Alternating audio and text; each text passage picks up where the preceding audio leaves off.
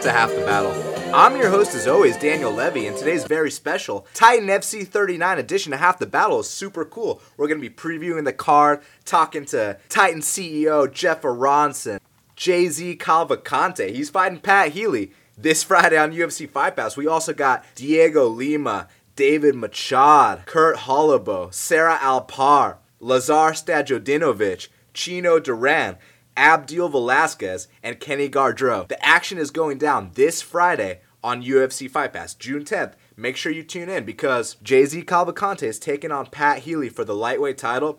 And then it's interesting because Diego Lima and David Machado, they were initially supposed to fight for the number one contendership for Belal Muhammad's welterweight title. Well, as you guys know, Belal Muhammad is the UFC's newest signed welterweight. So now the title's vacant. So Diego Lima and David Machado are going to fight for that vacant title. Now it's funny because when I interviewed these guys, it was initially for the number one contendership, like I mentioned. So just keep that in mind when you're listening to these interviews. And also, for the last time, make sure to tune in this Friday, June 10th, on UFC Fight Pass. That's where you can find Titan FC 39. Welcome back to Half the Battle. I'm your host, as always, Daniel Levy, and joining me on this very special Titan FC edition of Half the Battle is the Titan CEO, Jeff Aronson. Jeff, welcome to Half the Battle. Hey, how are you? Great to be on. Doing excellent, man. I mean, we got an incredible event at the Bank United Center on June 10th, Titan FC 39. You got Pat Healy versus Gesias Cavalcante in the main event. I mean, these are two veterans of the game. How pumped are you for this matchup? Yeah, this is a fight I've been trying to put together for for a year and a half. Um, Jay Z and, and Pat are probably two of the toughest vets um, around. Period. Um, they're they're two of the top guys not in UFC today.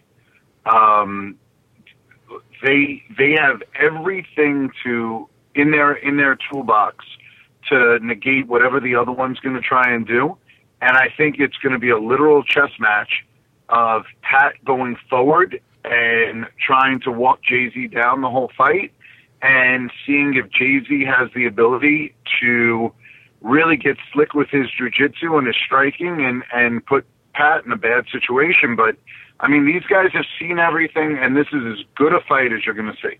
No, absolutely. I mean, you got two legends in the sport. I mean, with Pat Healy, this is a guy that has not just victories, but finishes under his belt of Carlos Condit, Paul Daley, Dan Hardy, Jim Miller. Pat Healy has seen it all. And when you talk about Jay Z Cavalcante, at one point, he was considered to be the number one lightweight on planet Earth. He had a couple ups and downs, but he did what a champion does. He clawed his way back up to a title fight, and now he's got this big opportunity in front of him against Pat Healy.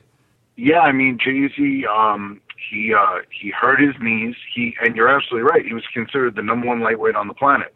He hurt his knees. He's rehabbed them. They're hundred percent. He just went to Japan. He just won um, by a, I think it was a calf slicer or a heel hook. Um, he looked phenomenal, and now he's ready to take on Pat. And I'm telling you, if if a prime Jay Z comes in against a prime Pat, and they're both you know ready for this fight, it's gonna be it's gonna be history that night. No, absolutely. And I spoke to both guys. They're both fired up. They're both coming in motivated. And you know, it's interesting because with Pat Healy, he's the kind of guy that, you know, you don't want to slow down in the later rounds against a guy like Pat Healy. So Jay Z told me his cardio is going to be on point for this fight, Jeff. Yeah, I, I believe it will, and I, I'll tell you, I've watched Pat fight so many times already, especially you know for Titan. He's he's fought a bunch. Pat's one of those guys that in the fifth round or the first round, if you don't know and you don't look at his face, you can't tell what round he's in. It's the truth. He doesn't slow down. His pressure is just overwhelming, and I think that's why he wins and he has the victories he does because his his will to win and his his grittiness and toughness and and abilities. I mean, don't get me wrong, Pat's an incredibly talented guy. He wills himself to victory. I really believe that.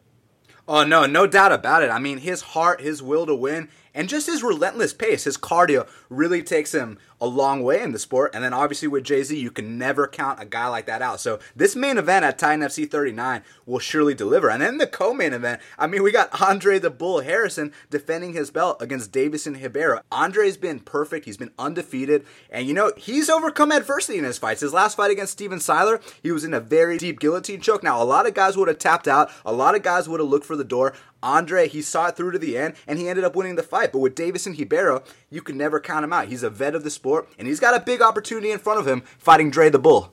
Yeah, I mean the thing about Dre the Bull is that he's he's the most physically imposing 145er I've ever seen in my life, and that goes back to my Alchemist management days, and and you know every I've seen hundreds of of 145ers and some of the top 145ers in the world. Dre, from a physical level, is is the most powerful 145er I've ever seen. And he got put in a situation with Siler where Siler had that choke as deep as that choke could get. And I was cage side and I heard um I heard Dre gargling, but he would not tap. He wouldn't.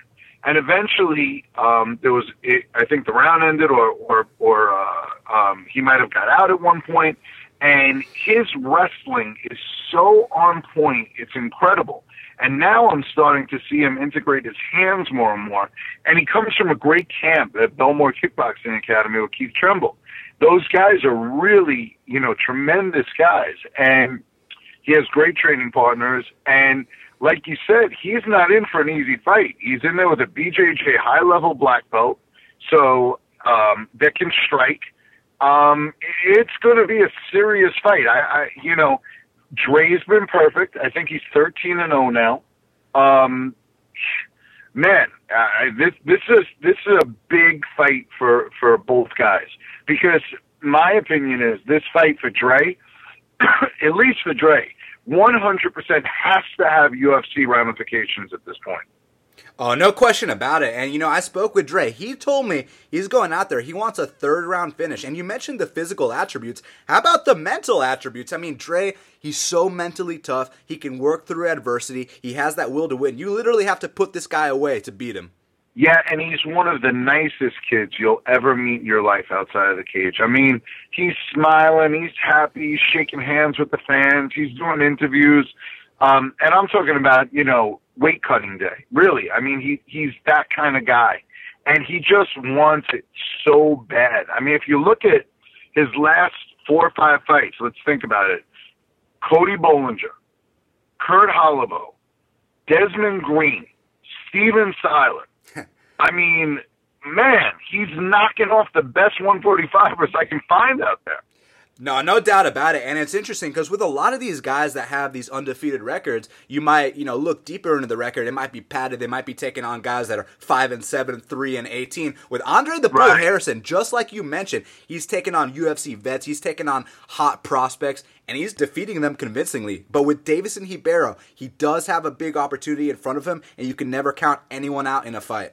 No, Deiveson Ribeiro is is you know I watched so much film on him leading up to this fight. He's a really really dangerous guy, and he's the kind of guy that is not scared to fight off his back. Also, dynamic striker, and and he could be the kryptonite to Andre's wrestling. If Andre leaves that neck out there, I would not be surprised to see uh, Ribeiro latch onto it.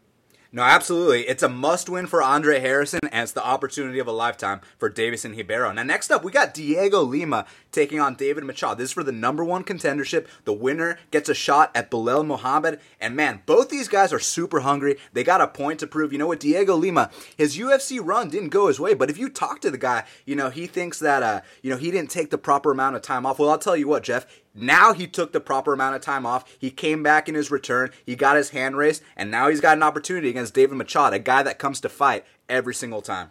Yeah, this this right here could be fight of the night. Seriously, this could be just an absolute um, war for three rounds. You know, they're going to be striking. They're going to be in the pocket. They're going to be, you know, Lima doesn't back up one step. He's got beautiful Muay Thai. Um, and, and Machado is, is tough as nails. I mean, he's he's a, a beast too, strength wise. Um, I don't I don't know how this fight's going to go, and and I'm going to assume the odds, the Vegas odds on on this fight are going to be so super tight, and and across the whole Titan card, I think you know almost all the fights are are, are going to be pick'ems. I really do. Yeah, no doubt about it. I mean, both these guys are looking for the finish. And with David Machado, like you mentioned, he's just one of these tough, relentless, gritty guys. He'll stay in your face the entire fight. But Diego, you know, very technical Muay Thai. Diego's the kind of guy you're not going to go out there and win a decision against Diego Lima. You have to put this guy away, and that's what David yeah, Machado. That's yeah. that's what Machado wants to do. But uh, Lima's got other plans, so we're gonna have to see how that one plays out, Jeff. It's going to be a question: Can Lima's chin hold up against Machado? And and uh, will Machado allow himself to get into um, a Muay Thai match, a kickboxing match with Lima? It, will be interesting to find out. Absolutely. Well, we'll have to tune into UFC Fight Pass on June 10th to find out. And also on the card, Kurt Holobaugh. He's taking on Luciano dos Santos. And man, I got to tell you what, Kurt Holobaugh is one tough dude. You know, he thinks that he's been on the short end of a couple decisions that could have gone his way. He's very hungry. He's got a point to prove. But with Luciano dos Santos, I mean, like we mentioned earlier on this card, this is a big opportunity. This is the biggest name he's ever fought in his career. And if he gets the win over Kurt Holobaugh, that could take him to that next level. Yeah, and Luciano dos Santos is no joke. I mean, this guy is the the striking coach, head striking coach over at um, American Top Team. His record does not reflect the the level of fighter he is. You know, um, Kurt Holobaugh tough as nails. I love Kurt. I love that he brings it every time. Luciano brings it every time. This is another candidate for fight of the night. One of those guys, I'm going to make a prediction. One of those guys does not walk out of the cage on their own that night. Oh yeah, no, no doubt about it. They're both coming to fight. They're both going to bring the intensity, and I know that's what the fans love to hear. Now, it all goes down June 10th on UFC Fight Pass, Titan FC 39. Jeff, I want to thank you so much for taking the time to speak with me right here, right now on Half the Battle. Just let the audience know where to follow you on social media and anything else you got coming up aside from Titan FC 39, June 10th on UFC Fight Pass. Yeah, absolutely. Um, please follow me at uh, Jay Aronson Titan FC on Twitter. Um, follow Titan Fighting on Twitter. Um, more news will be breaking. You know, like we just hired Jessica Aguilar as um, as the women's matchmaker for Titan. Um, this fight will be the debut of Karina Dan on this card as well. Um, there's there's a lot of things happening with Titan, so tune in and, and see some incredible prospects coming up, some incredible veterans, and truly the definition of, of what Titan does with matching the best vets against the best prospects, and then having super fights um, with you know two of the top vets out there like Healy and Jay Z. Uh, I think I think it's going to be a night to remember. No, absolutely. When you watch Titan, you're in for some good fights. Jeff, thank you so much for taking the time, man. My pleasure. Thank you. Have a great day. Welcome back to Half the Battle. I'm your host, as always, Daniel Levy, and joining me on this very special Titan FC edition of Half the Battle is Gesias JZ Cavalcante. Z, welcome to Half the Battle, man. Thank you, man. Thank you, Half the Battle, man. Good to be here. Good to have some time with you guys. A little bit of the upcoming fight. Yeah, man, it's my pleasure. I mean, for a long time, you were considered the number one lightweight on planet Earth, and you had a couple ups and downs, but you know what? a real champion, when they face defeat, they put their head down, they grind, and they claw their way back up to a title fight. And that's exactly what you did. So you pumped for this uh, world championship fight against Pat Healy? Yes, for sure. I'm always ready. I'm ready for. I'm always ready. Ready for anything, everything in life. You know, that's not just my mentality to fight, but my mentality in life as well. You gotta be ready for everything.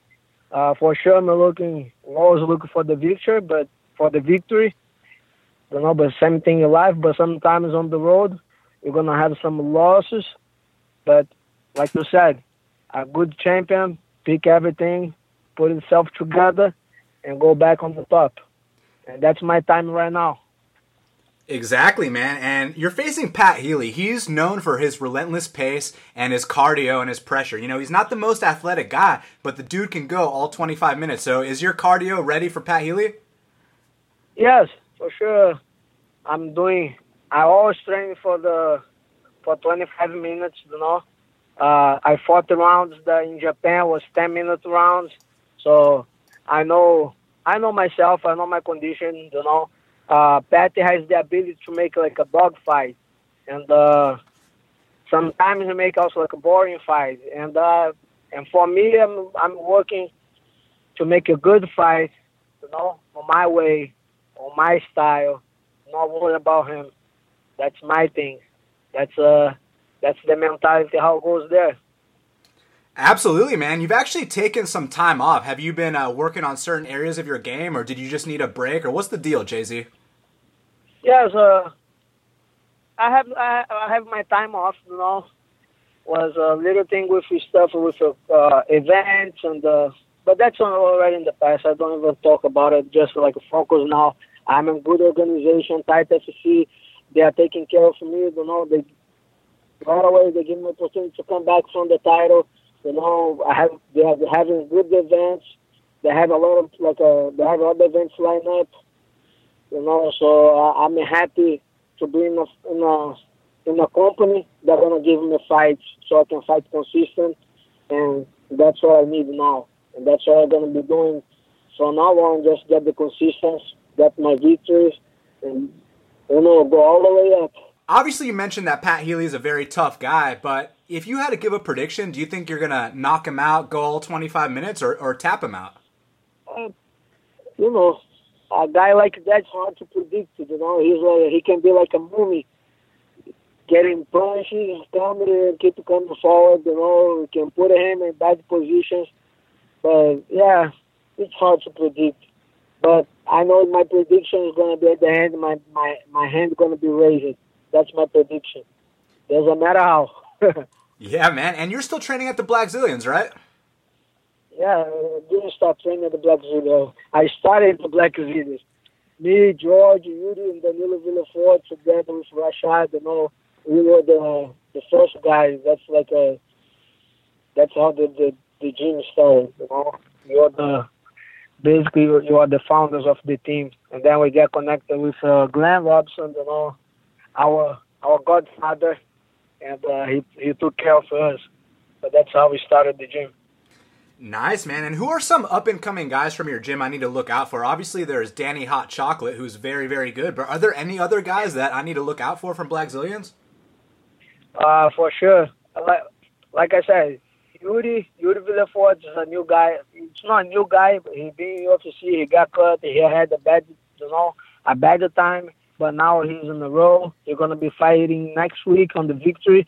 You know, he get like the last three fights. I think was a, a knockout. One beautiful flying knee that makes me jealous. You know, I told him he was copying my flying knee that I did back in K1 in Japan.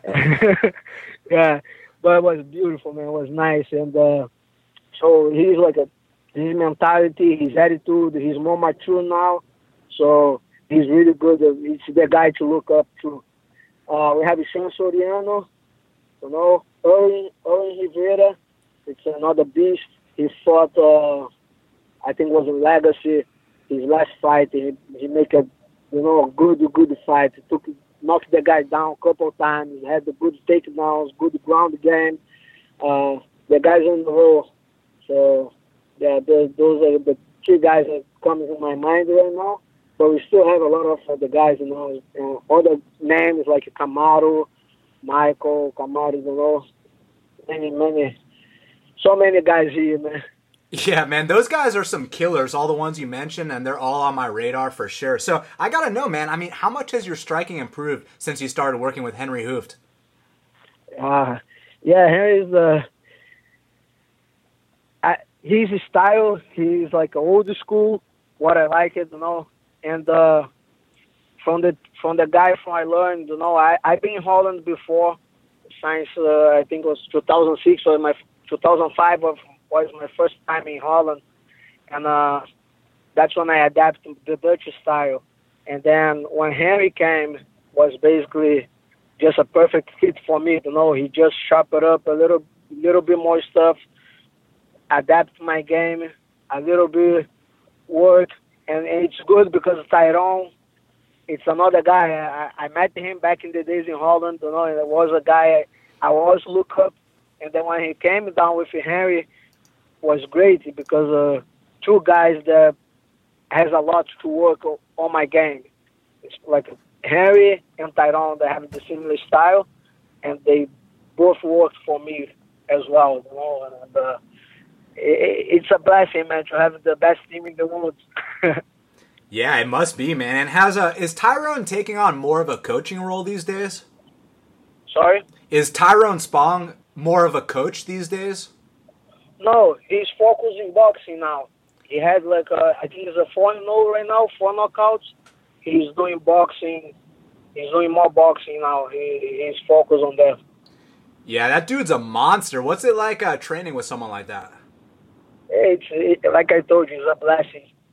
Uh, I he's like a ten-time world champion in kickboxing. Now he has a couple of good victories in the boxing. He has skills, he has power, and uh, has a good attitude, good mentality. I think that's the best for him, and uh, also good energy when you have him around.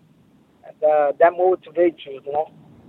Yeah, man, and obviously you you have wins over Caol Uno, Rani Yahya, Bobby Green, Kikuno, Tyson Griffin. But what was it like when you got the call from Titan FC that you were going to be challenging for their title, man? Was that was great. How to expect, you know? But I don't look much just for the title because the title is just the material, you know. Uh, the title is good because it says uh, proves that you did something that make you reach the top of that. But on my mind, a fight is a fight. Doesn't matter if it has a title or not. Nobody fights with a title inside the cage. You know, that's something you get, you get after. So my mind there when I go is just focus on the fight.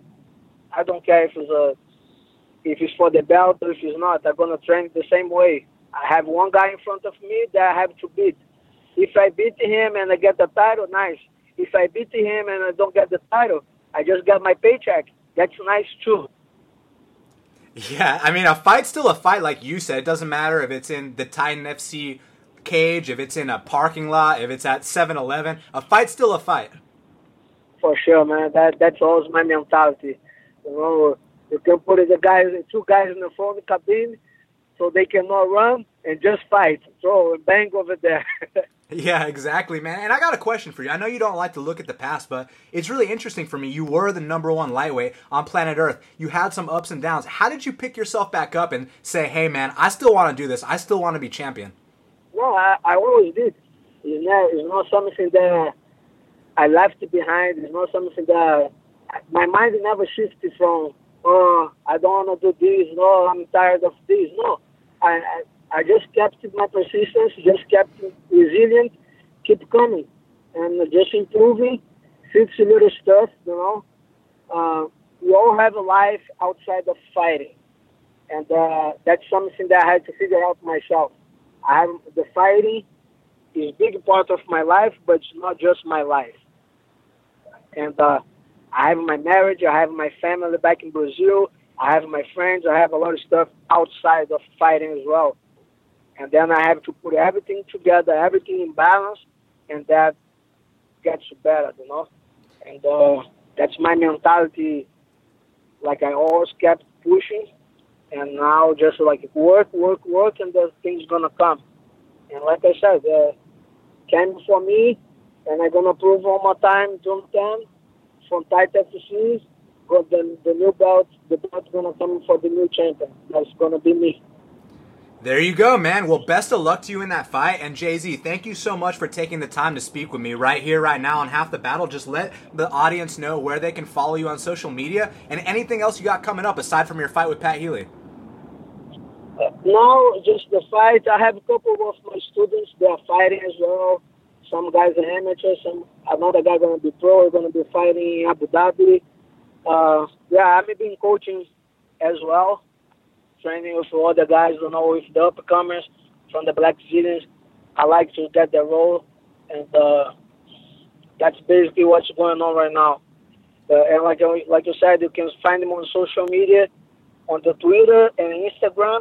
You can find the at Gesias. That's my first name. That's G E S I A S. And uh, Snapchat is the same Gesias, but with Jay Z at the end. And on my Facebook, you can Google Jay Z Cavalcante. You're gonna find my whole page there. Awesome, man. Well, Jay Z, once again, thank you so much for the time and best of luck at Titan FC, bro. Thank you, man. I appreciated the time. Thank you, the Black Zillions. Thank you, my, my team. my sponsors, 27 North, that's a pedal company. They support me a lot. Heinz Motors, the guys from Florida here, they have good cars. It's an auto dealer. That way I got my car. So it's really good to have those guys support me. And thank you guys for the time. And you guys gonna see me all the way up. Yeah, man, can't wait, bro. I'm pumped already, man. Best of luck, Jay Z. Thanks, I really appreciate it, man. Take care. Have a good night. You too, my man. Peace out. Welcome back to Half the Battle. I'm your host, as always, Daniel Levy, and joining me on this very special Titan FC edition of Half the Battle is Diego Lima. Diego, welcome to Half the Battle, man. Man, thanks a lot for having me, man. Absolutely. It's cool to have uh, one of ATL's own on the show, so welcome to the show, bro. That's right. I'm excited, man. I didn't know you were in the ATL. I was like, oh, yeah, that's awesome. Yeah, man. I was actually at your last fight, so we got a lot to talk about, man. Uh, you know, with a lot of guys, if they had a UFC run that didn't go their way, they would have quit the sport and looked for something else to do. For you, you took the proper amount of time off, and then you make your return in ATL in front of your hometown crowd, and you got the big victory. So, how good did that feel, man? Man, that felt amazing, man. That felt amazing. You know, all the time off, everything just paid off. You know, I did everything right.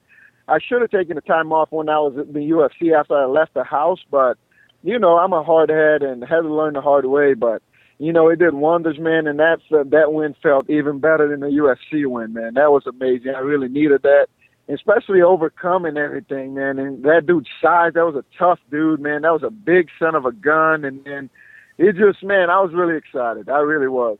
I mean, what's it like taking on a guy that's six foot five? Because I mean, you know, there's not many Bro, of those guys I in your weight class. Tell you, man. I couldn't tell you, man. I spar with big guys before. I trained with some bigger guys, but my goodness, man, that dude was long. He was so long. I've never seen anything like it, man. And man, it just I had to change up the game plan a bit, and you know, did what I had to do to win. Yeah, absolutely. And talk about overcoming adversity. Talk about your mindset, man, because like I said, a lot of people would have quit the sport, but you saw things through to the end and you did what a champion does. You put your head down and grind. Yeah, man, you know, I, I know I know what mistakes I made in the UFC, you know. I I did that that was easy fix, you know. I was just overtrained and just just shouldn't take those time. It, it wasn't I you, the timing wasn't right, you know. I shouldn't have taken those last fights I did and you know, it was just it was simple mistakes, man. It was just easy fix, and um, you know, nothing a little time off off couldn't fix. And man, now we're just right back to it. Yeah, man, and you know, I hate to be a downer, but I do want to talk about those setbacks a little bit. I mean, do you feel like you simply got caught, or do you think you sparred too hard leading up to the fights? What do you think happened, man? In no, man, not at all, dude. I was just, I was just beat, man. You know, I said it, I said in a couple of interviews before, and it's just, I was just beat, man. Like I was pretty much, I was pretty much beat before I even got to the fight, man. Like I was just training so hard. I didn't take any time off after the house. I didn't take any time off after the finals and man, it just everything started adding on, man. And then came fight week, I wasn't even having fun, man. Like I just I didn't even want to be there, you know. That I was just so tired, and I just wanted to be home and wanted to be over with. And man, it was just that was pretty much it, man. You know, mistakes I made in the fights. I mean, yeah, I got caught, but you know, those those were shots that would that would a, a normal me that, that those are shots that would have put me down, man. And I was pretty much done even the fight even before the fight started, man. Well, like I said, man, you dusted yourself off and you come back, and I could tell you were excited on fight week. I mean, looking at your social media posts, and you had a very spirited fight against uh, Antonio. So, I mean, obviously, you mentioned how good it felt, but I mean, just is it a matter of getting your confidence back? Is it a matter of getting your arm raised in your hometown? What felt the best about that victory? It did. It was, man. It was just getting my groove back, man. You know, just just fighting again, just having fun again. You know, and especially at home, man, you got the whole crowd. It was just, it was something special, man. There was no way I was going to lose that night, man. You know, and then the opponent didn't, you know, he's tough opponent as well, man. If it was anybody else, man, that would have been, you know, that's a tough fight right there, man. So I dug, uh, dug deep, man, and you know the crowd was behind me. You know, I was at home. I was just all that drive. I was like, man, I was, I was too ready, man. I was ready, ready. Oh yeah, we were behind you for sure, man. And when you got your arm raised, that was a really awesome moment. And you know, I mentioned earlier on the show how you saw things through to the end, and now you're fighting for a number one contendership against David Machado. So I mean, you're starting to see the light at the end of the tunnel, right? Exactly, man. Exactly. Everything fell right into place, man. It really did. I wanted to fight at home. You know, I wanted to give my fans that because I haven't fought here in Atlanta since what? I think it's been three, four years So, you know, I wanted to take care of that first. You know, I didn't want to travel my first fight back and, you know, Legacy was in town and man, it worked out perfect. And then now it's just everything is clicking, man. You know, I signed a, bit, signed a deal with uh, Titan and then, you know, first fight is for a title shot. So, man, fighting a UFC vet. So I got another tough opponent in my way. So, man, it's just everything is clicking, man. And, and people are about to see what I can really do, man, you know? Absolutely, man. And you mentioned that you're taking on David Michaud at Titan FC 39 for the number one contendership. So, first of all, what are your thoughts on David Michaud in this matchup? Man, there's really not not a lot of thoughts on him. You know, he's a tough guy, man. He he comes to fight. You know, he he'll keep it standing. He, he can wrestle, he's good on the ground. There's really, you know, it's just he's an all around fighter, man. There's really not not not much I'm looking into it, man. I'm just training every aspect he's um he's good everywhere and he comes to fight. So those are the fights I'm looking for, man. And he's pretty much got the same mission as me, you know. He's trying to make it back to the UFC. He's coming off a win. So man, we're in the same boat and somebody's gonna go down, man, and it's not gonna be me. yeah, and I mean he's the kind of guy that likes to come forward and like you mentioned, he likes to fight. It's not he's not gonna try to hump your leg or any shit like that. He's gonna go out there and try to fight you. You ready for that?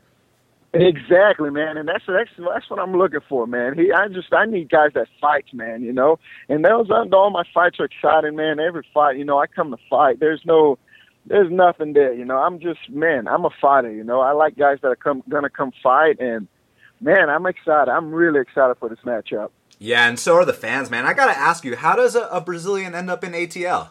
Man, he was my uh, my parents. Um, about what? Uh, it's been 18 years ago, man parents came about uh, 18 years ago, and they they were just looking for a better life. You know, things were kind of rough in Brazil, and then you know they were looking for a better life for us, and that's where we ended up. They knew somebody here in Atlanta. They wanted to come to the states, and they knew somebody in Atlanta, and that's where we ended up, man. Haven't left since. And uh, that's where you met uh, Jucão? Yeah, Jucão. We met Jucão here. I started first with the Assunção brothers, with Junior, Rafael, and Freddie so I started with them first, and then Jucão moved in, and then my brother started with him, and then I started with him, and now pretty much we're all together. You know, Jucão's here, um, Junior's back, you know, Rafi's back, so everything is clicking now, man. We're all together. We train together one time at Jucão's gym, one time at my gym. So, you know, we get together all the time. So it's been great. Yeah, and you definitely have a family vibe at your gym. I mean, you know, for me as a fan of the sport, when I hear a Jucão in your corner he's like, "Boy, Diego," like it gets me pumped up. So I, I, I, gotta know. I mean, how do you feel as the guy inside the cage? Oh man, it's like it, you can't lose, man. You know, having those guys, and then you have my brother yelling too. I mean, it, it's really something else, man. They give, they bring your energy, man, and it it's there in training as well. You know, when we train together, you can feel that. You can feel it, man. It's like a family, man. It's amazing, amazing, amazing. Definitely. I know you get asked a lot of questions about your brother, but I want to know something specifically because for me, I can kind of relate to your situation because I do have an older brother. I mean, for you, was it always a matter of looking up to him or did you guys come up in the sport together? What kind of influence does Douglas have on you? Definitely, man. I actually started because of him, you know, because at the time I was playing football in high school, he was already fighting. He already had, I think, two or three pro fights. So, man, for me, it was always looking up for him, man, uh, looking up to him. You know, he's my hero in the sport, man. He was a champion in the MFC. He got me there. You know, he's a cha- he was champion at Bellator, and man, for me, it's just I always look up to him, man. He's my hero in the sport. You know, he's the one that got me started he I'm his biggest fan, and man, it's just it's just amazing to have that, you know. Absolutely, man, it really is. And you mentioned you played uh, American football. Yeah, oh yeah, I did. Uh huh. What position? I was a captain my senior year in Wheeler High School at Wheeler High School. What position, man? I played actually nose guard, man. I was a big boy back then. Damn, son. I mean, can you talk about your football experience compared to your MMA experience? Because, like, for someone like me, I actually think football is a lot rougher than MMA. It is, man. It is. I actually got some injuries that I could have that I decided to go in MMA instead, man. You know, it's very contact, man. It's like that. Most thing is just in your head, you know, your head and neck. You know, head, neck, and shoulders all get banged up. But man, I loved it, dude. I, I, I really, I there wasn't, there hasn't been one fight that I used to get the feeling that I get the football, man. I don't know why, man. I used to get so nervous. I used to throw up before games, man. Like I, I used to pump myself up so much, and I love that feeling, man. I actually never got that feeling in MMA for some reason, but I don't know why, but man, I just love football. I really did.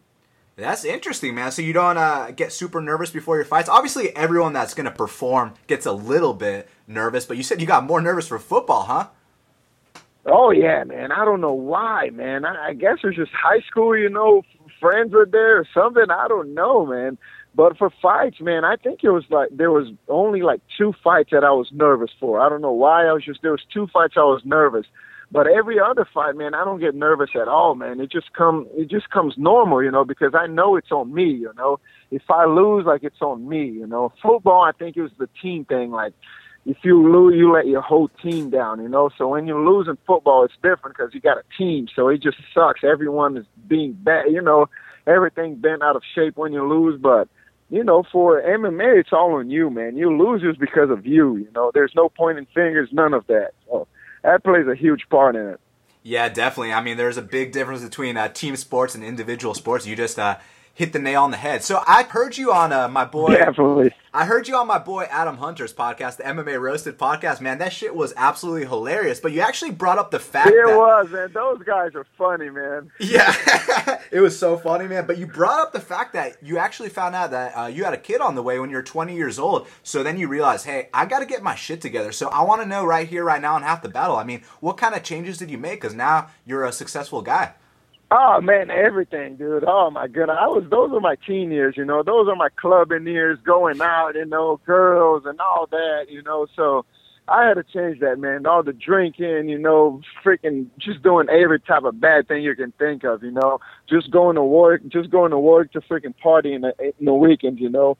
So those are my days, man. I'm glad I got that out of the way, though, you know, because I don't want to have a midlife crisis at 30, you know, saying, man, I never partied before or anything. so I got that part over with when I was young, and man, everything clicked. It clicked, you know, everything clicked. Now I got three. I'm 27 now. I got three, so you know, it's it worked out fine. Yeah, that's amazing. Must be a blessing, dude. Definitely it is. Oh yeah, kids are awesome. Talk to me about somewhat growing up in ATL because I mean, this place is no joke, man. Like you mentioned, in your younger years, you were out there partying. So how did you get focused? How did you decide, hey, I need to get my shit together? Oh man, just having a kid, man. You know, I having a kid, and then you know, if I was gonna have a kid with somebody, you know, I, I wanted to get married to them, and it happened, man. That's how my I met my wife back in high school so you know when it happened i was like hey we got to settle down and that's what we did man you know and then it was easy man just having a kid i, I couldn't do that having a kid you know it's just i i did not want that that for them as well uh i did not want that for them you know and my parents grew me up right and there that's it i didn't want to have to him uh i didn't want to i didn't want them to have you know to look at their dad doing that man. She was pretty easy for me I applaud you, man, because a lot of guys they would have, uh, you know, taken the easy way out or kept doing what they were doing. But you put your head down. You said, "Hey, man, I need to change things." So much respect to you, Diego. No, I appreciate that, man. Yeah, that was that was an easy one. Yeah, so obviously we mentioned you're taking on David Machado. Do you have any predictions for your fight aside from the fact that it's going to be a really fun fight? Man, I really don't, man. This guy's a tough guy, man. If I have to beat him up all three rounds, I, I'm going to do it, man. But I, I'm going to look for a finish, man. I got to make a statement, you know. With Trockley, you know, I just had to win. My last fight, I just had to get back in a winning circle, man. So I, I played it safe a bit, man. I, I got to admit that, you know. I had wrapped him up, and you know, as as long as he was, you know, I had to hold on to him. So I played it safe. I just had to get that win, man. I just had to get that W. You know, I hadn't seen it in so long, and he was just frustrating, man. So I had to get that W. Now, now I can open up my game, man. You know, now I can really. I don't have to worry about anything now. So now I feel like this fight is going to be one of my best performance, man, because I don't have any worries, man.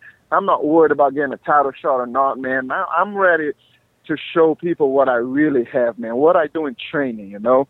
Everybody knows me, man. I'm a hard working training. I beat everybody up in training, you know, like I'm always working hard. I go, go, go. So that's what I'm looking for, man. It's just to do what I really do in training. And if I do that, man, uh, you guys will see, man. Definitely. Now, obviously, you're not looking past Michaud at all, and your short-term goal is to beat Michaud and then get the Titan FC belt. But what are your long-term goals in this sport, man? Man, I got to get back to the UFC. I have to, have to, man. That is just I got the bad taste in my mouth. You know, those performances I had in there, I, I didn't even know who that was, man. That was really not me. And I just have to show everyone uh, I'm way better than that. You know, I have to show to myself and show to everyone else. You know, it's just I, I need that for me, man. I really need that. So that that's my long term goal, man. I, I got to get back in there. Hey, man. Well, you took the right first step. You got that victory. Now you're clawing your way back up to the top. Definitely, man. That's what it's all about. You know, I'm gonna be back, and soon enough, man, I'm gonna get that call. Yeah, definitely. And I feel like you set a really good example, not just for the people of ATL, but I mean your kids too, to see that you know you can fall down in life, but it's about picking yourself back up. Oh, definitely, man. Definitely. You know, you can't can never give up, man. And they, my kids, look up to me too, man. They watch every fight and they see what's going on. So you know, they, I gotta, I gotta show them, man. I have, I have a lot to lose, man. So I'll never give up, man. I'm gonna keep on fighting, man. There you go, man. Well, Diego, thank you so much for taking the time to speak with me right here, right now, on Half the Battle. Just let the audience know where they can follow you on social media and anything else you got coming up aside from your title eliminator against David Machado at Titan FC. Man, that's it, man. I appreciate everyone's support. Please follow me on Instagram and Twitter and Facebook. I'm at DH Lima MMA. And man, I'm looking forward to this fight. Make sure you guys check it out. It's June 10th on UFC Fight Pass, Titan 39. I'm about to put Michaud to sleep. there we go, man. We can't wait for that fight. Thank you again, Diego, and have a great day, dude. All right, thank you, man. Have a good one. All right, peace out, Diego. Welcome back to Half the Battle. I'm your host, as always, Daniel Levy, and joining me on this very special Titan FC edition of Half the Battle is David the Bulldog Michaud. David, welcome to Half the Battle, man. Hey, what's up? Nice to be nice to be on the show. Absolutely, it's nice to have you, man. And uh, we got a lot to talk about. Obviously, you're taking on Diego Lima for the Titan FC welterweight title. Pump, man. Yeah, you know the.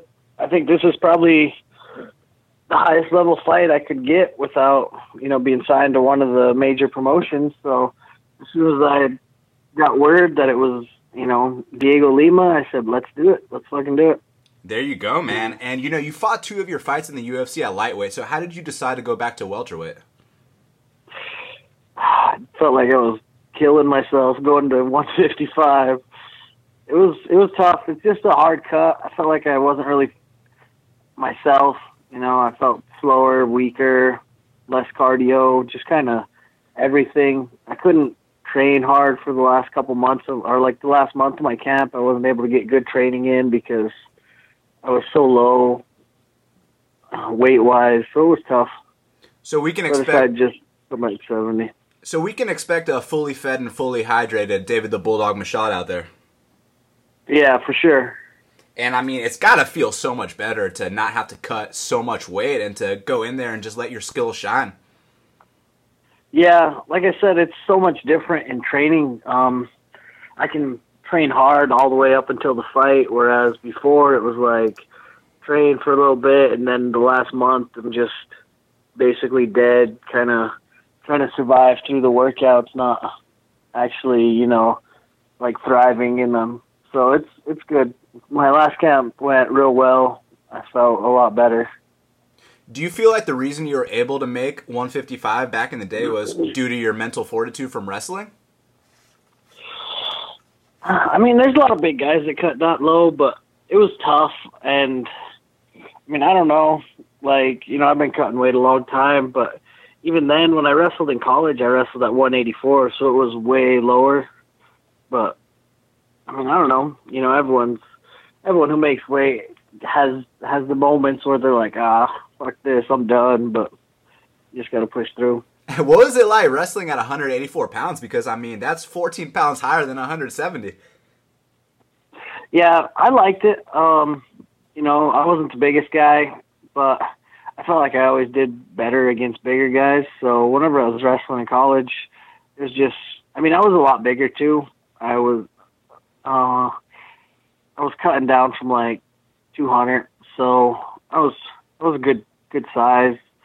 I wasn't the biggest 84, but I never felt like I went out there and just got tossed around either. No, you didn't at all. And and speaking of the UFC, man, I mean, you uh you had some really good fights there at 55 and at 70. I mean, I thought you beat Li Jingliang. I'm sure you feel the same way. But also against uh, Mercier, you had a very very good showing there, even though it didn't go your way. So, I mean, do you feel like you weren't able to perform at your best at 155 pounds? Because I mean, you still fought really tough, dude. Yeah, I felt like I said, I, I probably felt like I was about eighty percent of what I should have been, just from the weight cut and not being able to train hard.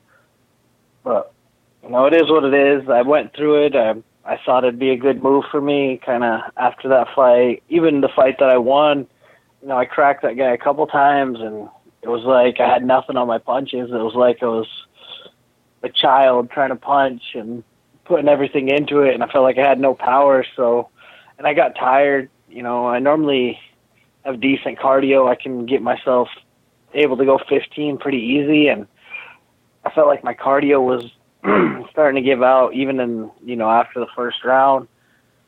And I think it's just because I wasn't able to train as hard. I had to.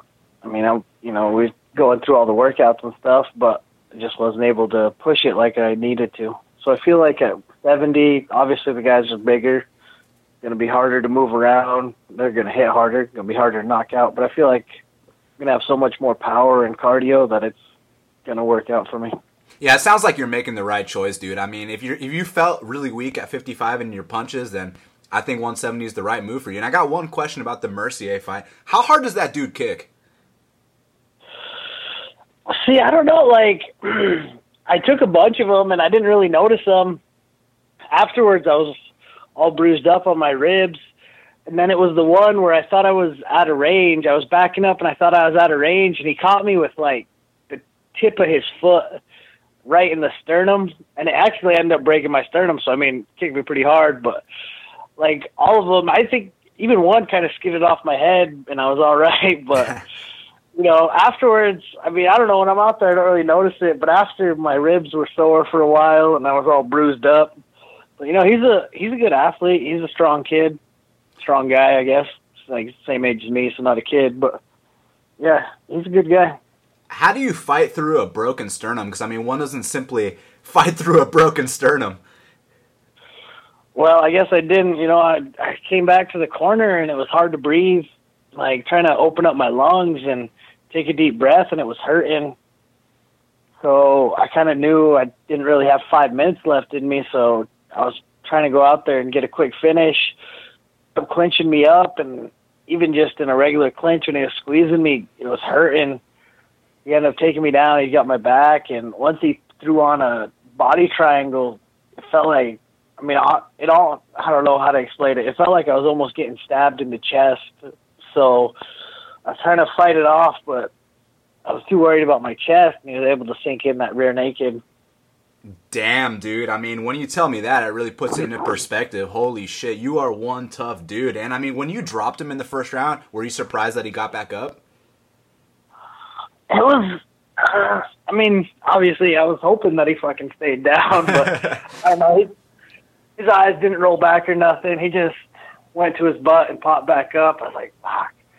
Then I knew he was gonna get on me and, you know, try to start taking me down again.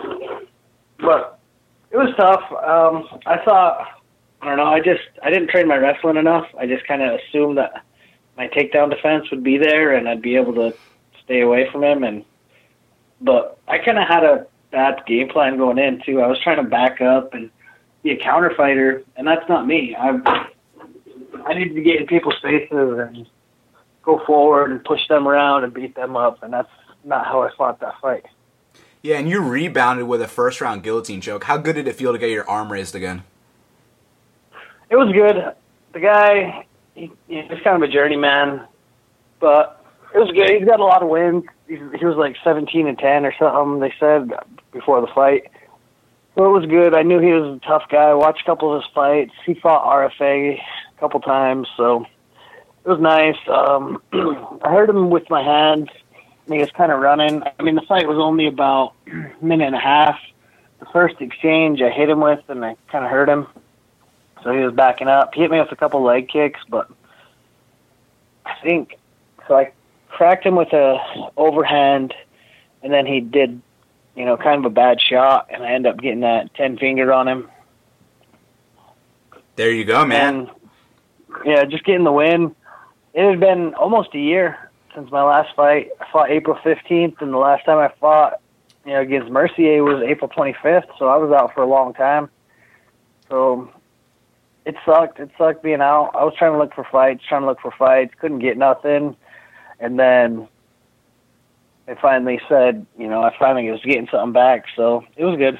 You stayed patient, and now you're taking on Diego Lima for the Titan FC welterweight title. So, I mean, how excited are you for this matchup, and what do you think about Diego?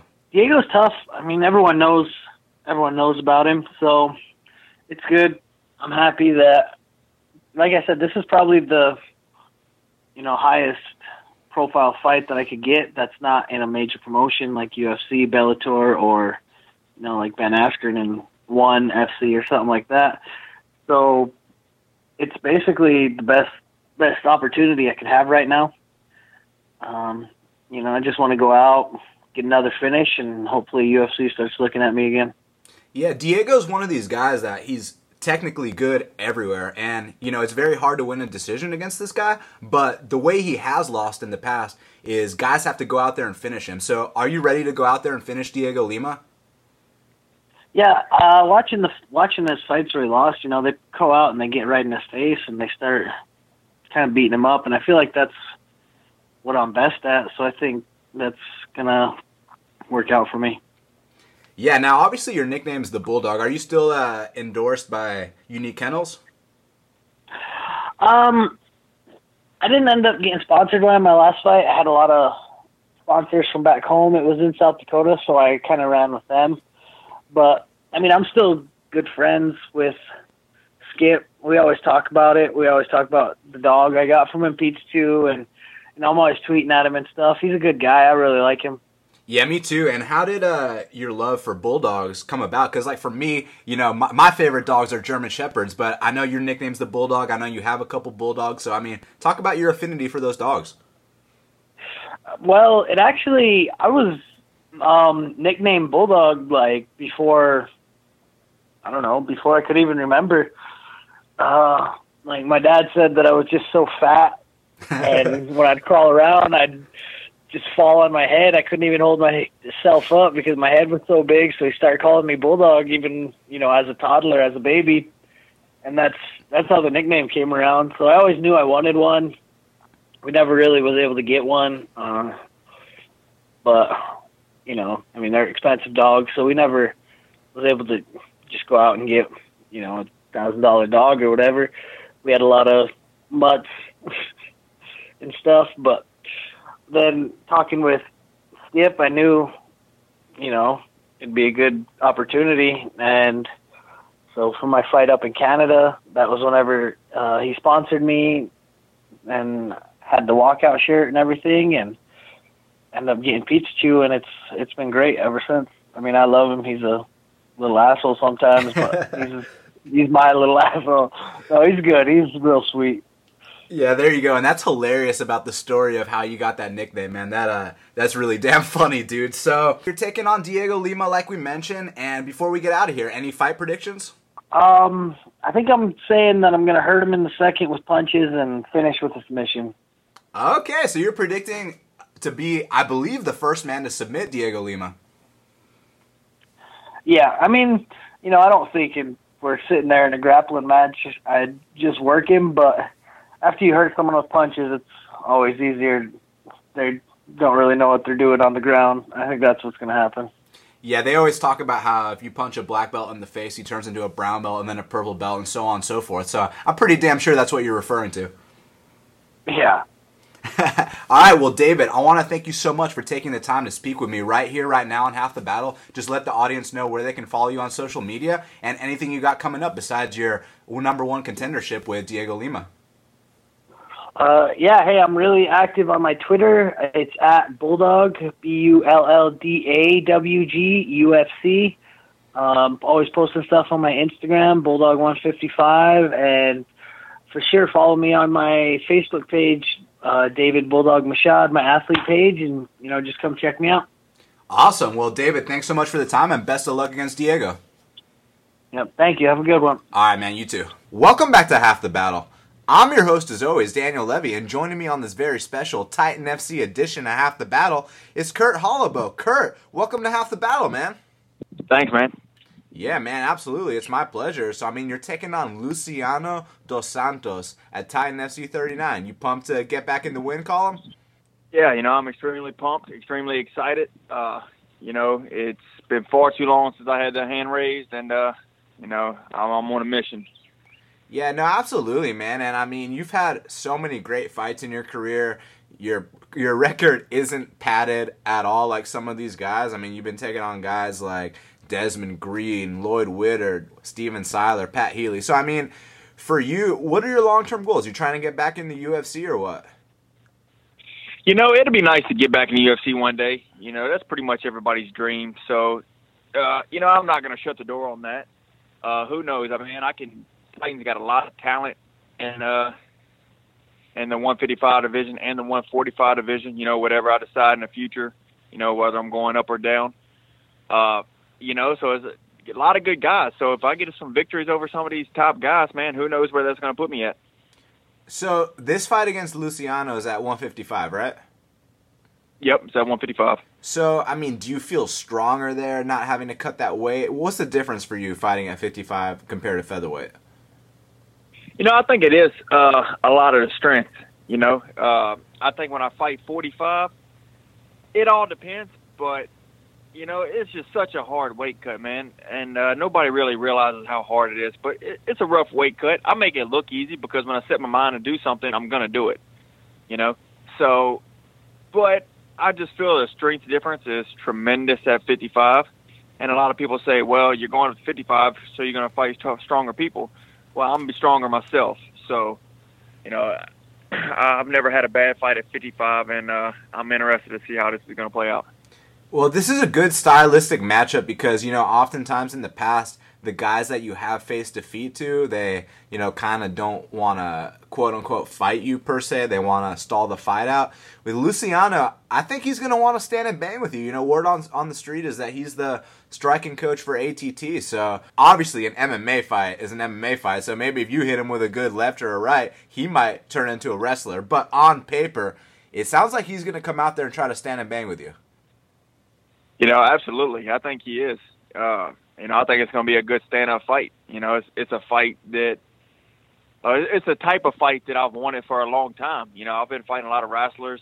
You know, a lot of guys that, you know, whenever I put my hands on them, they want to take me down. And you know, like you said, some of them try to stall out, but uh, I don't think that's going to be the case in this fight. You know, I think you're going to see a lot of leather fly. Now, let me ask you this. We'll get to the positive stuff in a bit, but I want to talk about a couple of your setbacks because it's not like you're getting blown out the water or anything, and it's not like your technique is bad because, I mean, your get up game is really damn good. Your takedown defense isn't half bad. It's just like, you know, little moments where they're able to take you down and stuff like that. So, I mean, are you addressing specific things in the gym to help your get up game and your takedown defense? You know, definitely. Uh, you know, I'm always working wrestling. I'm always working to get back to my feet. You know, I, you know, I'm a brown belt in Brazilian Jiu-Jitsu, so it, I'm comfortable off my back. So it doesn't bother me being on my back. But to me, if I'm on my back, I'm not winning. You know, I, and I learned that in the Pat Healy fight. I was way too comfortable off my back, and I kind of rode the fight out and not try to get up so much. But uh, you know, I, I work you know my all around game every day in the gym so i feel every day i get better and better and uh you know you never know we uh you might see me shoot for a takedown yeah, exactly. Now you mentioned the Pat Healy fight, and that was your first career defeat. And I talk about how it's important for every fighter to take that first L so they can come back, reassess, and evolve. And I mean, how important was it for you to go up there against a serious vet of the game? I mean, this is a guy that finished Carlos Condit, finished Paul Daley. He's been in there with everyone. So I mean, how invaluable of an experience was it for you to go 15 minutes with him? Oh, it was a great experience. I I like to say that's one of my favorite fights of all time. You know stepping up in the Strikeforce on Showtime, national TV, uh, and then giving Pat Healy a good fight. You know, and that's back. I was still young. I was young in the game. I think I was nine and zero as a pro. Uh, you know, I fought tough people, but nobody on the level of Pat Healy. So that you know, to me, that's when I turned pro. That's when I feel like I really turned pro. You know, and uh, after Pat Healy, you know, I took on some extremely tough guys, and you know, I've done really well. And uh, then again, I've dropped some close decisions against some other guys. And like you said, I've never really been beat down that bad. You know, I always feel like I kind of beat myself in some of these fights. So, uh, you know, hopefully I make get these adjustments made to where you know I stop beating myself and I start picking up these victories. Now, when you say you beat yourself, are you referring to mentally, or is it just little errors in the game? You know, you know, in the fight, such as uh, you know, letting a takedown happen at a certain point. Yeah, I'm, I'm gonna say it's little errors. You know, like the letting the takedowns happen. Uh, you know, against Desmond Green, I thought I did a good job. He didn't get many takedowns. I think he got maybe three or yeah, I think three throughout all five rounds. Andre Harrison, he probably got about ten you know, and it's just I didn't fight that fight the same. And uh you know, once I make those adjustments and, you know, stop those takedowns at them critical times, you know, who knows what could have happened in the Andre Harrison fight if I would just stuff a few more few of his takedowns. Yeah, Andre Harrison's a very smothering dude. I hear he's one of the strongest 45ers in the game. Would you agree with that? You know, I would. He was a pretty strong guy, but uh you know, uh, for some reason, I want to say I think Desmond Green still felt stronger. But then again, you got Andre Harrison going out there and beat Desmond Green. So, you know, who knows? It might have just been, you know, at that moment. Yeah, no, absolutely. Styles make fights. I, I would, I would say Desmond Green is more well-rounded than Andre Harrison, though. Yeah, uh, maybe. I, I think Andre Harrison got a good stand-up game. It's just I don't know if he likes to show it just because he's comfortable wrestling. Uh, and you know, I've actually I made good friends with Desmond Green. We went over to Russia together. Uh, you know, I'm good friends with Andre Harrison. We talk here and there. So nothing against the guys, but you know, I think if uh, Andre Harrison would, you know, throw his hands a little bit more, you know, he might would get some finishes. Yeah, definitely. Andre and Des are both great fighters. And you know, it's interesting. You took on uh, Lloyd Woodard, and man, at the time, that was a scary individual. You know, he had some highlight reel finishes and, you know, he had a personality in the sport. You go out there and knock him out in 15 seconds. Now, in your mind before that fight, did you expect to finish him like that? No, I didn't. You know, I've seen a lot of Lloyd Woodard's fights, and, you know, nobody really realizes if you don't watch all of these promotions like Bellator and, you know, World Series, some of these guys that fight in these other promotions, man, are – awesome fighters, and Lloyd Woodard was one of those. You know, he beat one of the Pitbull brothers. Uh, you know, he gave a lot of good fights in Bellator, and he was one of those guys that wasn't going to stop until the final bell rung. So I was anticipating an, a, a total war with him. Back to your fight with Luciano. You said, you know, you're expecting a stand up fight, but don't be surprised if you shoot for a takedown because this is an MMA fight, and you got to win at all costs, as you've learned in in your wins and even some of your tough losses. You know, the guys that beat you, like I said, it's not because they you know started teeing off on you and dropped you or anything like that. They they won on points. So now that you understand that, even though I believe you you've understood that all along, are you trying to apply that going forward? Yeah, you know, it's like I've, I've always wanted to mix my takedowns with my uh with my stand up. You know, and that's how you get you know fighters to make mistakes, and it's how you get openings. But uh, yeah, you know, you never know. You never know what's going to happen. Yeah, absolutely, man. So, I mean, what what are your long term goals in the sport? I mean, do you take it one fight at a time, or do you, you know, is there a light at the end of the tunnel? Because I mean, you said you're not riding off a UFC return, but the way I look at it is, you string a couple wins together, and you're gonna get that call, man. Yeah, you know, it's all possible, and uh, you know, the, the I, I'm far from seeing the uh, the end of this. You know, I just signed a new deal with Titan, uh, and I, I believe it's four fights, and you know, I'm definitely going to fulfill those four fights, uh, and just keep on going. You know, I, I like being, I like being somebody. You know, not just an ordinary person. So I'm gonna keep fighting, man, and hopefully keep racking up some wins. No, absolutely, man. And uh, obviously, your goal now, you know, besides Luciano, you don't want to look past him. But assuming you do get the victory, I, am guessing you'd like to challenge for that uh, that lightweight title. You know, uh, it's crossed my mind, so I'm not going to rule that out. Uh, you know, hopefully, I'm going to get this victory over Luciano dos Santos, and then I'm going to sit back and watch uh, Pat Healy and JZ Cavalcante fight. And you never know. I, I'm sure I need an impressive impressive victory and impressive win to get that shot. But uh, you know, that's what I plan on doing. You know, I plan on winning. I plan on winning impressively. So we're we're gonna see. And who you got between Pat and JZ? Because I mean, that that's a fight between, like I said earlier about Pat, total veteran of the game. I mean, how can you not love Pat Healy? But then with JZ, at one point, he was considered to be the number one lightweight on planet Earth, and now they're fighting for the title. So, who you got, bro? Yeah, you know, and it's, it's an extremely great matchup. Uh, probably, I want to say one of the best matchups the Titans ever put on. You know, you got two former top guys, two guys have been fighting for years, man, that almost resurrected the sport and, you know, was fighting before the sport was as big as it is now. So, but being that, uh, you know, Pat Healy's my boy and I fought Pat Healy, I'm to go with Pat Healy, man. Yeah, man. I mean, Pat Healy's relentless, and if JZ wants to win this fight, that cardio better be on point. Now, we briefly talked about this off air before we started the interview, and you know, I just want to give you a lot of credit for going to Russia to fight a guy like Frodo Khasbulaev because I mean, you know, that guy couldn't get a fight for a couple years because no one wanted to fight that dude. I mean, he was one of the scariest dudes around, and you know, even though he he, he took you down and won on points, you still gave him a hell of a fight, man.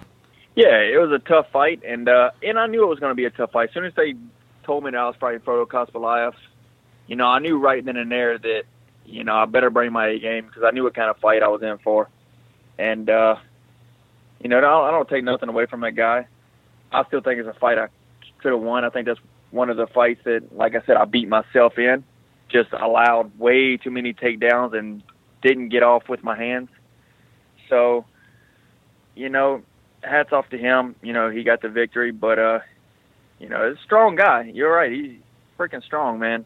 I felt like I really couldn't get up. That's uh, another big reason why I'm going back to 55. Yeah, absolutely. So you, you feel like uh, obviously you just mentioned it, the strength difference. Now you think that your get up game is going to translate better because like i said it's not like your technique is off or anything like that it just seemed like maybe you were getting a little bit out muscled yeah i think i was definitely getting out muscled because you know i like to say you know nobody can hold me down it's just a way that i can move under people you know i always feel like i can get back up and i, I did i mean i even got back up a couple times but the dude was just so strong and uh, you know, such a veteran of the sport. Dude's been fighting for a long time, also. And it, I just felt like I was trapped and I really couldn't move, man. As soon as he got that body lock from behind and kept kicking my back leg and taking me down every time, you know, that was hard to fight off. Definitely, man. And I mean, uh, what was it like hanging out in Russia? I mean, did they treat you well? Like, what, what was it like visiting a, a country like that? You know, it was weird. I was definitely out of my element. It's the first time I've ever been out of the country, and uh, that's kind of the whole reason I even took the fight because you know I want to travel the world. That you know that's to me that's what being a fighter is all about: traveling the world, fighting guys from all over. And and I was just looking forward to having a good experience. So, uh, you know, we walked around a little bit. I ain't gonna say it was the best place in Russia that we could have gone, but uh, you know, it was cool. I enjoyed it. I want to thank you so much for taking the time to speak with me right here, right now on Half the Battle. Let the audience know where they can follow you on social media and anything else you want to plug. Now's the time, Kurt. Uh, you can follow me on Twitter at Kurt Holobaugh. I'm also on Facebook at Kurt Holobaugh. Uh, Instagram is Kurt Holobaugh. So hit me up and follow and see what I do every day. Awesome, man. And uh, before we get out of here, you got a fight prediction for your fight at Titan FC 39 versus Luciano Dos Santos? You know, I think I do. The last time I said I was going to catch a guy and I was going to catch him early, it was Lloyd Woodard. So, you know, I'm feeling that again. I think the way we're going to throw hands is going to be a lot of openings, and I think I'm going to catch him. And uh, except maybe at the end of the first round, maybe early second, I think I'm going to put him away. Awesome. Well, Kurt, man, I appreciate the time. Keep grinding, keep your head up, man, and uh, we expect big things from you, man. Just keep doing your thing. Yes, sir. Thanks for having me. To take on such an experienced vet of the sport. Oh, I'm really excited about this. Um, you know, Titan they they uh they asked me to join their promotion and the fight Karina and I was nothing but excited about the situation. So, you know, I know uh Karina is a, a veteran of the sport for sure, no doubt. Um, but I'm I'm really, really stoked about this. So. Yeah, I mean, if you look at the records on paper, she is more experienced, but it's not like you've been fighting slouches. I mean, you do have a win over Jocelyn Jones Lybarger, who is currently in the UFC. So, I mean, I feel like you got pretty good experience going into this fight. Do you agree? Yeah, yeah, you know, um, uh, you you can see these fighters' records, and they can have a lot of fights. But when when you start digging into it, you know, sometimes you get these guys who they they uh, and, and girls, and they, they fight people who are like 0 and 5, or it's their debut, or you know, um, you know, you know, they have records like that. So uh, when it comes down to it, you can have all these fights, but uh, really, I mean, like, where where's the competition in that? You have all these wins, but uh, you're competing against, you know somebody who's had more losses than wins anyways, you know what I mean? So, um, I really don't look at it like that. And, I mean, with, with that said, I'm just, it is what it is. Well, it sounds to me like you're trying to fight the toughest competition possible. I, I'm really trying to step up my game. Um, it, it's been so long, you know, I started in 2011 fighting and, um, you know, my, my coaches they're protecting me and doing this and that. I'm looking for my best interest. um, you know, I uh, I I'm really stepping up my game. I, I moved all the way out to uh, Oklahoma to pursue my career and take this to another level. You know, Amarillo always been my home, but uh, it's it's time to do do hard things, do big things, and um, so I'm ready for it. Let's let's go. Let's do this. That's good to hear. Well, I mean, Sarah, you're only 24 years old. I mean, how'd you get into this? Uh, you know, wrestling was my passion. I started at middle school and went through high school. I, I'd always been the underdog, so it was nothing but work. You know, um, I, I had a scholarship to OCU. I did that for a year. Um, it, it wasn't for me at the time. Still a little baby, missing home, and a bunch of struggles with that. So um, my goals fell short on my my wrestling career, and um, MMA kind of just picked up the pieces and I fell in love with it and uh, I'm not giving up on it. I want to do the best I can until you know my the competition in my heart's done. So it's uh, great. I love it. So Sarah, you said you wrestled in middle school and high school. Did you get to ever wrestle against guys in competition? Uh, you know, uh, what's cool at Texas and uh, Hawaii, they have a UIL rule, so the girls have their own full team. So all over, you know, Texas and um, Hawaii, the the girls will wrestle the girls. Um, now in practice, you know, uh, my the coaches would be like, hey, you know, go go with the guys. You know, let's let's get some some more work in. You know, and uh, and the guys they definitely push the pace for us uh, and take it to another level. But uh, mostly competition wise, uh, the, the whole time it was girls. Oh yeah, and I'm gonna preface that question for my audience real quick because they might be like, why would you ask a dumb question like that? But the reality is, you know, my buddy Adam Hunter, who uh, has the MMA Roasted podcast, you know, he, he coaches wrestling, and uh, you know, there's some uh, chicks on his team that beat the dudes in competition, you know, because they're so good that they have to go up against the guys. But I think it's a completely different league or something like that. Um, you know, I mean, it, the only difference is that that UIL rule. Uh, when you go out of state, you know, you start getting to Oklahoma and and uh, uh, places like that outside Texas. The, the girls are on the guys team. Um, California is very popular. They have to, you know, go go with the the guys that don't have their own girls team and and stuff. So um, you know, you go anywhere else, it's it's different. Uh, when when I was in college, the all the girls they just knew wrestling guys really, and uh, I mean they they were good though. They're really good. It, it makes a difference. So Sarah, you mentioned Texas and Hawaii. Uh huh. Like, what what about those two places? I mean, did you grow up in one of them? Like, t- tell me what the deal is. I, I grew up in Amarillo. Uh, I was born and raised there. Um, uh, th- those two places, those are just like UIL rules that for wrestling. Um, uh, my, my hometown's Amarillo. Uh-huh. Got you. Okay, yeah, yeah, yeah. I missed that. All right, that's what's up. So, I mean, I. Oh yeah, and uh, I was just talking about this with uh, my teammates actually. Um, I really feel like wrestling's a great foundation to start MMA on. I mean, the uh, mentality set that you have, you, you get through wrestling practice. It's, it's no joke, you know. Practices, wrestling practices are hard. They're, they're really, really good for you. And so when you switch over to MMA and you, yeah, that stuff, you, you go in with that, never get up, give up a mentality, and you push forth. I mean, so, uh, re- wrestling was perfect for me to start with. So, Sarah, I mean, how did your family react and your friends when you decided that hey, I want to punch people in the face for a living? Oh, oh gosh. Okay, well, I'll, I'll tell you what. So, um, I, I had started uh, going to this gym, and you know, my parents were like, "Oh, cool, yada yada yada." And then um, my my coach is like, "You want to fight? Let's, let's put you in a in a stand up. Let's put you in a kickboxing match." This was just kickboxing. We were like in gear and things like that. And I went to tell my mom, and oh, she like went crazy. I had to walk out of the house. She was following me out of the house. I was like, "Oh my gosh, you know." You, you don't mess with a, a mom. They're they're scary, you know.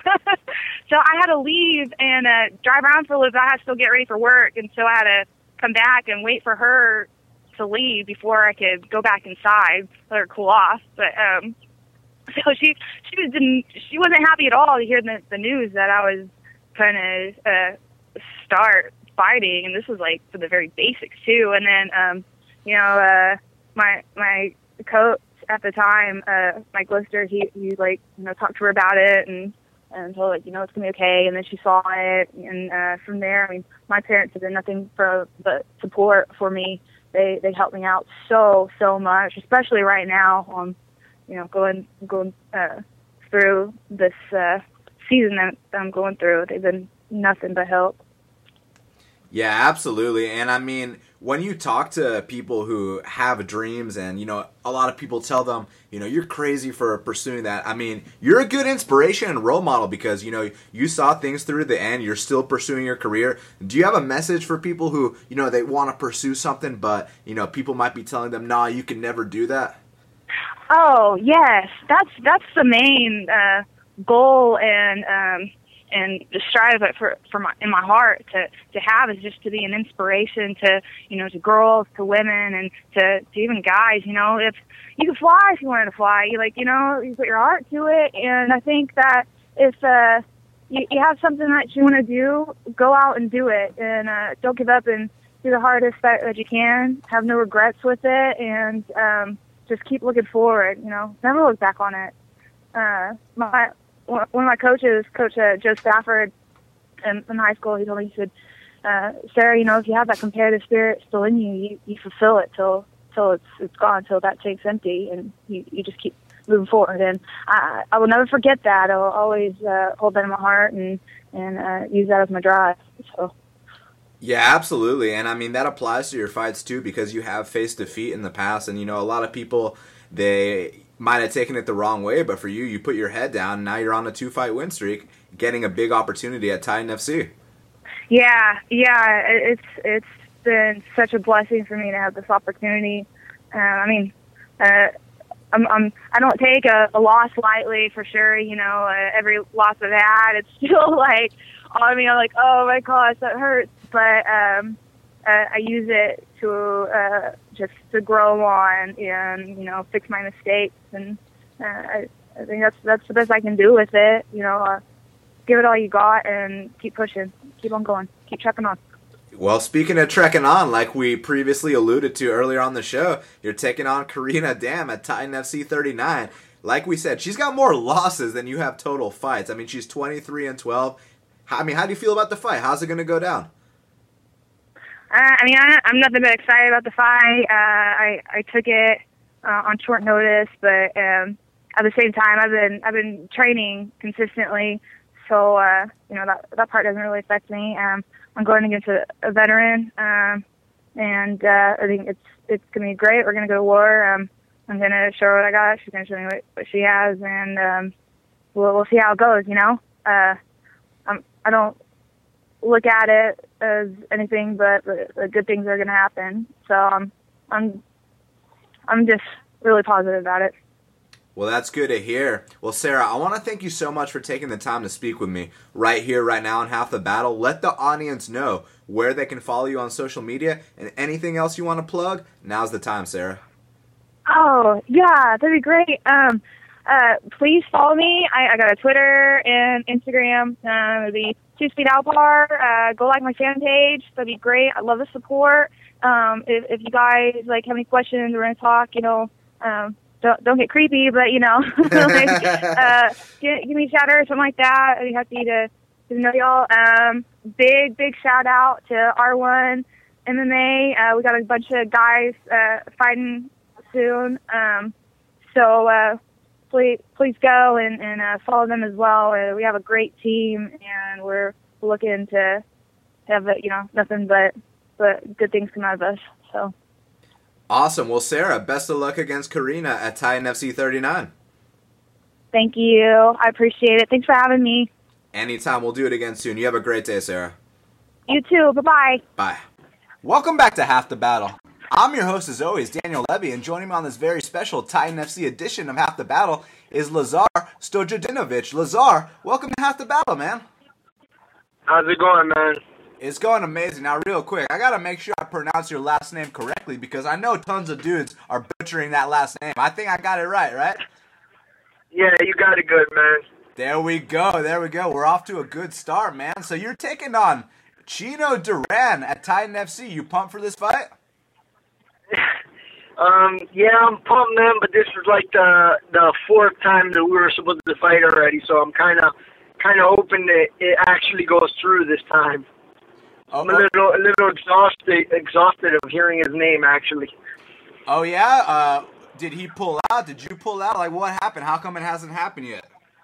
Yeah, he, yeah, he's pulled out several times. So I mean, I hope he shows this time, and and I, I know he's he's a tough guy and he's had his reasons to pull out, but I'm I, I hope he actually shows up this time. You got something for Chino? I mean, you uh, you expecting to knock him out or submit him if he does show up? Uh, I'm expecting to knock him out, man. But um, you know, I don't I, I don't look for a particular thing in the fight. I just let it flow. So I mean, most most of my fights, I usually drop people and knock them out. So I'm definitely looking for a knockout. But whatever comes that day, you know, I let it flow. So I, I don't force anything to for to happen. No, absolutely, man. And I gotta talk about your career because I mean, you took tough fights right off the bat. I mean, you fought Pat Curran, you know, without even having six or seven pro fights, you just take on guys like that. But now you're on a six fight win streak. You really found your consistency. So, what's been the difference, man? Well, really, the difference is is uh, when I started my career, I started out in a with a boxing background and no MMA, and um, I was taking on tough fights like that, and I really didn't have the experience in MMA or any of the wrestling or grappling background. So I, I made the move down from from originally I'm from New York, but I lived in Chicago when I started my MMA career, and I moved down to Miami from Chicago. Started training at American Top Team, and that's really what what has made the difference. And also working with my uh, original boxing coach as well. So I mean, just putting everything together, you know, and picking up. I had I was lucky enough to to have had those losses early in my career when I was super young. That it didn't hurt me too much. That I was still evolving, you know. I was I still had the the youth to evolve as an MMA fighter. So that that's really what the difference was. But now, I mean, you got some serious consistency. You're on a six fight streak. And I mean, you must be pretty damn confident heading into this bout with Chino at Titan FC, huh? Oh man, I, I, I'm really pumped. I mean, Titan does does one of the best shows. You know, I mean, if not even the best under the UFC. Um, and yeah, I'm excited to be on this card, man. It's, it's going to be an awesome night. I have uh, six of my teammates fighting on the same card, so it's going to be an exciting night. You said you train at ATT? Yeah, American Top Team, Coconut Creek. That's my uh, that's my main academy, and then I also train with my boxing coach at Fifth Street Gym that uh, I originally started training with from the beginning. So, I mean, just the two, just having the best in both worlds, you know, it, it just really makes a difference. No, absolutely, man. And you know, you actually do have a knockout win over Jordan Parsons. Now it's unfortunate because he actually passed recently, so it, you know it kind of sucks in that respect. But dude, I mean, he was a really damn good fighter, and uh, you know you were the first guy to hand him his first ever defeat. Yeah, man, it's it's really a shame what happened. He had a bright bright future. He was doing good with it, and, and it's a shame what happened. But yeah, man. Uh, uh, anybody who stands there with me and, and tries to trade is gonna is gonna get put to sleep no matter who you are, you know. And and that's something that comes with my background. You know, I, I've been boxing. I was five years old, so I mean, if, if somebody's gonna try to stand with me, it's a big mistake. But as well as you can see on my record, you know, I have just as many submissions as, as knockouts. So if you go to the ground with me, you're, you're gonna get it too. So. It, it really doesn't matter to me. I mean, whoever you are, I mean, I train with the best in the world.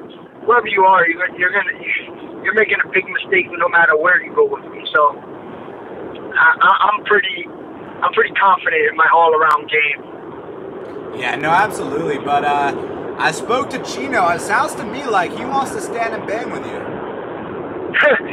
Everybody says that until they eat the first chat. I mean, if he does, I'll find it funny, but and he'll, the night will end funny. I I know that for him.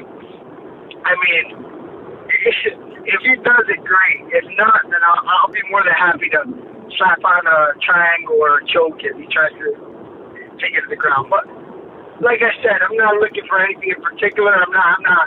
I'm not going to go there and say, yeah, I'm going to stand there and bang with him.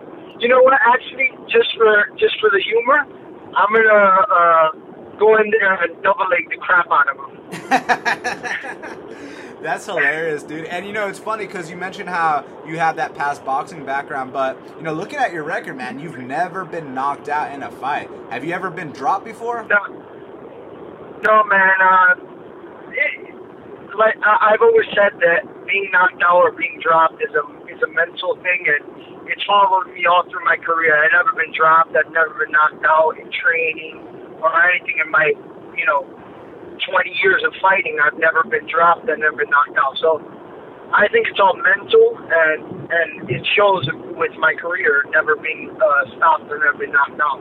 Even in my boxing matches, I, I have professional boxing matches. I have over 150 amateur fights. I've never been stopped. So, um, uh, yeah, I, like I said, when when you want to trade with me in that pocket, I'm more than welcome to do it because you, I'm can't stop me. You know, you can't knock me out. You can't. There's no stopping me. So, Dude, great. If he wants to sit, if he wants to sit there and bang, great. Hey, you said something really interesting. You said getting knocked down and getting uh, getting knocked out, excuse me, and getting dropped is a mental thing. So are you basically saying that you know when dudes get kind of tired, you know they start thinking mentally like, hey, maybe I should take a knee? Is that what you're referring to? Well, no. What I'm saying is like when things aren't going a certain way for somebody in a fight.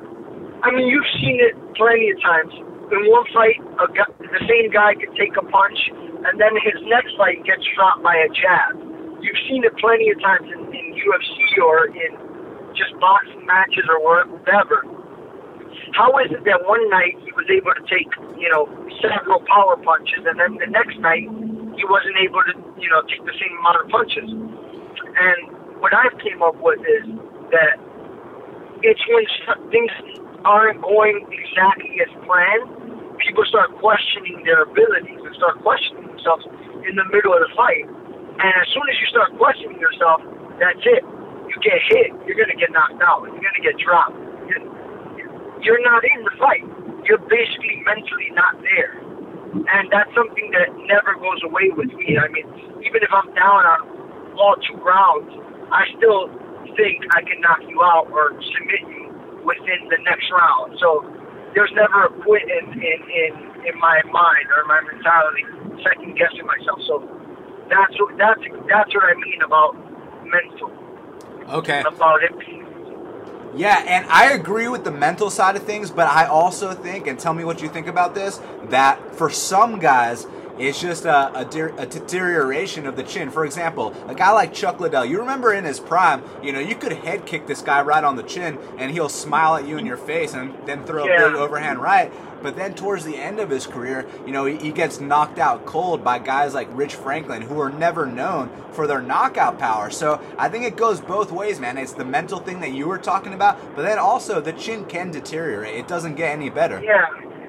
Well, well, yeah, but here's the thing: is after you get put to sleep several times or two, three, three times, you're not as confident on your chin as, uh, as you were about your chin. So that confidence drops. So you're constantly worried about getting hit, which triggers that mental mentality to be able to take a punch. Okay. Well, yeah, I mean, there is there is obviously some medical, you know, after a certain amount of times you've been put to sleep, your brain is pretty much damaged, and yeah, that that causes you to get put to sleep easier. Of course, yeah. But I think it's a little bit. I think it's a little bit of both mixed in there. You know. Yeah, no, absolutely, and you definitely bring some really good points to the table. I mean, obviously, you're the fighter here. I'm the guy that watches fights. I mean, I have trained martial arts too for a very long time, but stepping in the cage is a completely different animal. So I 100% respect your opinion. And man, I need a I need a prediction here. Assuming that you know Chino shows up, which he sounded to me like he's very hungry for this fight. How do you see this fight going down, man? Listen, man, I I, I love I love knockouts, so I'm going to predict a knockout. Or, I mean, like I said, I'm not looking for anything particular, but I love knockouts, so most likely a knockout. Awesome, man. Well, the fans love knockouts. Uh, I'm sure Titan FC loves knockouts, and uh, dude, we're this, st- is, this is definitely not not passing the first round. I can tell you that for sure, though. There it's, we. It's not going to go past the first round. That's that's something I can give you more realistic because I don't really go into the cage. I mean, every time I fight, I figure out what I'm gonna win with on the night of the fight. I figure out what feels the best to me. But months out, I really keep my mind clear. I don't try to force anything. I stay, I stay, I stay uh, open-minded to anything. So, I mean, on that night, if you ask me, I'll probably know, but I definitely know that's not going to pass the first round. There you go, man. Well, we're stoked to watch you on UFC Fight Pass at Titan FC 39. Now, real quick, before we get out of here, what's your background, man? I mean, because you have a very interesting name. yeah, I'm uh, a Serbian and Dominican. Wow, Serbian and Dominican. What a combo, man. Yeah, yeah I know, man. It, it's pretty. It's, and if you see me, you would think, oh, he's Spanish for sure. But then you hear my last name, and you're like, oh, man, what? This is weird. What is she? yeah. That's awesome. Well, Lazar, it's been a pleasure, man. Thanks so much for taking the time to speak with me right here, right now on Half the Battle. Just let the audience know where they can follow you on social media and anything else you got coming up. Let us know, man. Yeah, Pitbull322, Facebook, Pitbull322 at uh, Instagram and Twitter as well. Pitbull322? Yes. All right. About to follow Thanks you right now, my man. Thank you. Welcome back to Half the Battle. I'm your host, as always, Daniel Levy, and joining me on this very special edition of Half the Battle is Chino Duran. Chino, welcome to Half the Battle, man. Hey, how you guys doing? Thanks for having me. Absolutely, man. It's my pleasure. So, I mean, you're fighting at Titan FC 39. You're taking on Lazar. He's a tough guy, too. How do you feel about the matchup? Man, uh, honestly, I'm the one that asked for the matchup because that's all I've been fighting ever since my career started. Yeah, it, I got an eight and eight record. You go through that record and you see a name of who's who in MMA, from Johnny Bedford from Cleveland, Ohio, to Pablo Alfonso from Miami, Florida. So I've been in there with the very best, and I know that I'm getting a little older now. So I want to make sure, and I want to, I want to make sure by the end of my career, I, I fight everybody who I was supposed to fight. Uh, the, the the he's a tough kid. We were supposed to fight at HOF. I got injured, and uh, with all due respect, you know he's he's a he's a tough guy but I'm tougher. And there's nobody that's going to set me up at this is my moment. You know, just like Dwyane Wade is doing it big at 34, I'm going to do it even bigger. Yo, much yeah. respect to you, Chino, because like a lot of guys, you know, they'd pad their records, they'd take those easy fights, but for you, you wanted all the tough fights up front. Uh, well, I didn't want them, to be honest with you. I, I, I didn't understand the sport at first, the entertainment, uh, you know, aspect of, of, of the actual MMA industry when I first started. I started in 2006, 2005, right after college wrestling. Um, I had my college teammate was Clay Wida. You know, Clay French over at East Illinois University was my coach. Matt Hughes was out there. So I I saw all those guys do being successful. Chase Beebe, as a matter of fact, is my uh, teammate in, at East Illinois University on the wrestling team. And I saw those guys being successful. So I was like, hey, you know what? Let me give this a try. I'm a good wrestler. Let me just jump in this bad boy. I came back home I felt like you know I needed to do something. I didn't accomplish what I wanted to at a at the Division One level, so I came back and I was like, all right, let me try this fighting stuff. I got knocked out. I think my first couple fights I was 0 and 2, and finally, you know, I went to over to Cleveland, Ohio, got my first win against a tough, tough Johnny Bedford. You know, but I mean, I just didn't know. I, I didn't have a manager. I didn't have a team. I was just like, okay, let me just try this and call different organizations and you know, nowadays you can't do that. You know, even at the highest levels, you, you don't see a lot of undefeated guys. You know, they're constantly fighting the top guys. But you know, despite all those setbacks that I have and not knowing anybody or not knowing hardly anything else but wrestling and a little bit of boxing, I was able to come out with an even record against most guys who were like in the Bell- Bellator, UFC, World Series of Fighting that were ranked at one point. You know, so I think I'm doing all right now that I'm with Roufus Sport and you know I follow their curriculum and stuff like that. And I, I haven't met those guys yet, but we're online, we're talking. They're sending me emails back and forth. Duke Roufus is the man, as you know. So you know, I, I'm, I think I'm. I have you know I have my own school now. So it's it's all coming together for me now, and now I feel like I'm in the best shape of my life. I coach wrestling at one of the powerhouses, one of the powerhouses in the country at South Dade High School. You know, so I, you know, I think that keeps me young as well. You know, so I just it, it just comes down to not knowing. And now that I'm older, but I'm not that old, so I'm putting it all together now. You know what I'm saying? Yeah, absolutely, I- man. Go ahead. I hope I didn't lose you through through all that. No, I hope I got my point across. No, know? actually, Chino, you just gave me so much to work with, dude. We got a lot to talk about because you touched on so much. Well, firstly, I mean, so you start your career off 0 and 2. Now, a lot of guys would have quit the sport. They would have looked for something else to do, but you put your head down, you grinded, you got a couple of victories under your belt. I mean, what was your mindset like to be like, hey, I got to see this through to the end? You know what? It comes down to your pride, man. You know, I'm Mexican at heart. You know, well, I'm Mexican overall. I was born in Mexico, even though I was raised here in in the U.S. You know what I'm saying? You know, I have I have uh, my oldest brother. I'm- one of 16 kids. You know, Damn, son. 15. I'm sorry, one of 15. I, and you know, from getting bullied on by by the rest of your brothers and almost, you know, uh, you know, you learn to be tough. You know, and then coming from that Mexican tough boxing background, you know, that's even that's going to get you even more tougher. You know, it's going to be like Darwin, it's survival of the fittest. You know, so you know, I knew that uh, I couldn't just go 0 and 2 like that. That pride that, that that was instilled to me by my parents and hard work, and by the rest of my siblings being boxers and and just overall tough guys. You know, I I, I knew that that I couldn't just go out and sport like that. I had to at least get one win. But after I got that one win, it was all you know. I'm addicted. You know. So I, and and then you know I like being in the spotlight. I like people saying, "Hey, you know that guy's a fighter." You know what I'm saying? As a matter of fact, for most wrestlers, we don't get that type of attention during our wrestling years.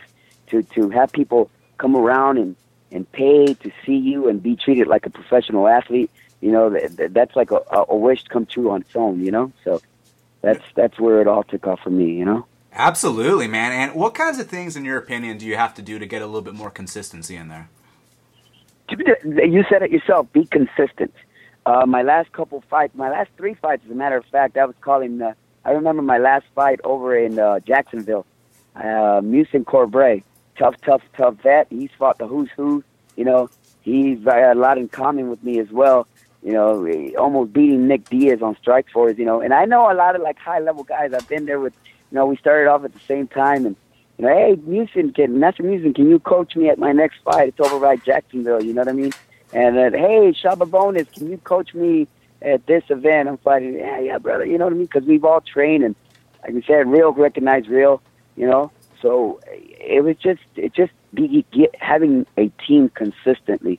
And now that I'm in charge, and now that I get to run my own camps, and now that I have uh, a, a, an actual person that I can call a coach, like Duke Roufus, you know, or Alan Belcher for advisement and how to train and how to do it right and stuff like that.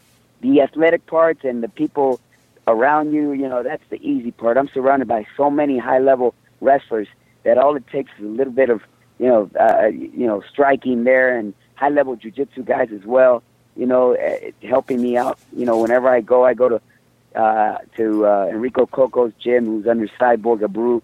Uh, I go over to sometimes um, Ruben Alvarez's gym. He comes over to me. So I got that. I got that formula. That I got the the um, I don't know how you can say it. I got the high level guys. They're ready to help. What I needed was my own team, my own facility, m- my own direction. As a matter of fact, and like you said, being more consistent. And now I think that that's what I have altogether: the consistency of it. You know.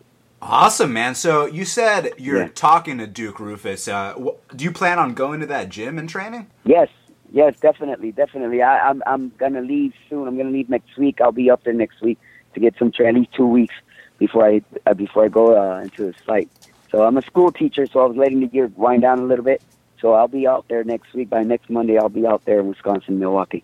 So But no, I'll be out there by next week. So. okay, so you'll probably be sparring with guys like Emmanuel Sanchez and uh, you know Yeah, Ser- yeah, Sergio yeah, Pettis and guys like that. Yeah, they're awesome, man. Those guys, man, all they, all of them. We like each other's stuff on social media. We talk here we, now and then, and you know, I can't make, uh, I can't wait to to meet those guys in person. You know what I mean?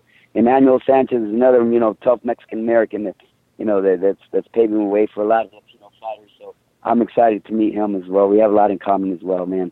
So I'm I'm excited to go and get some high high level stuff up there. So to get ready for this fight, because this guy, like you said, man, he's a tough uh, young dude. You know, I think he's younger than me.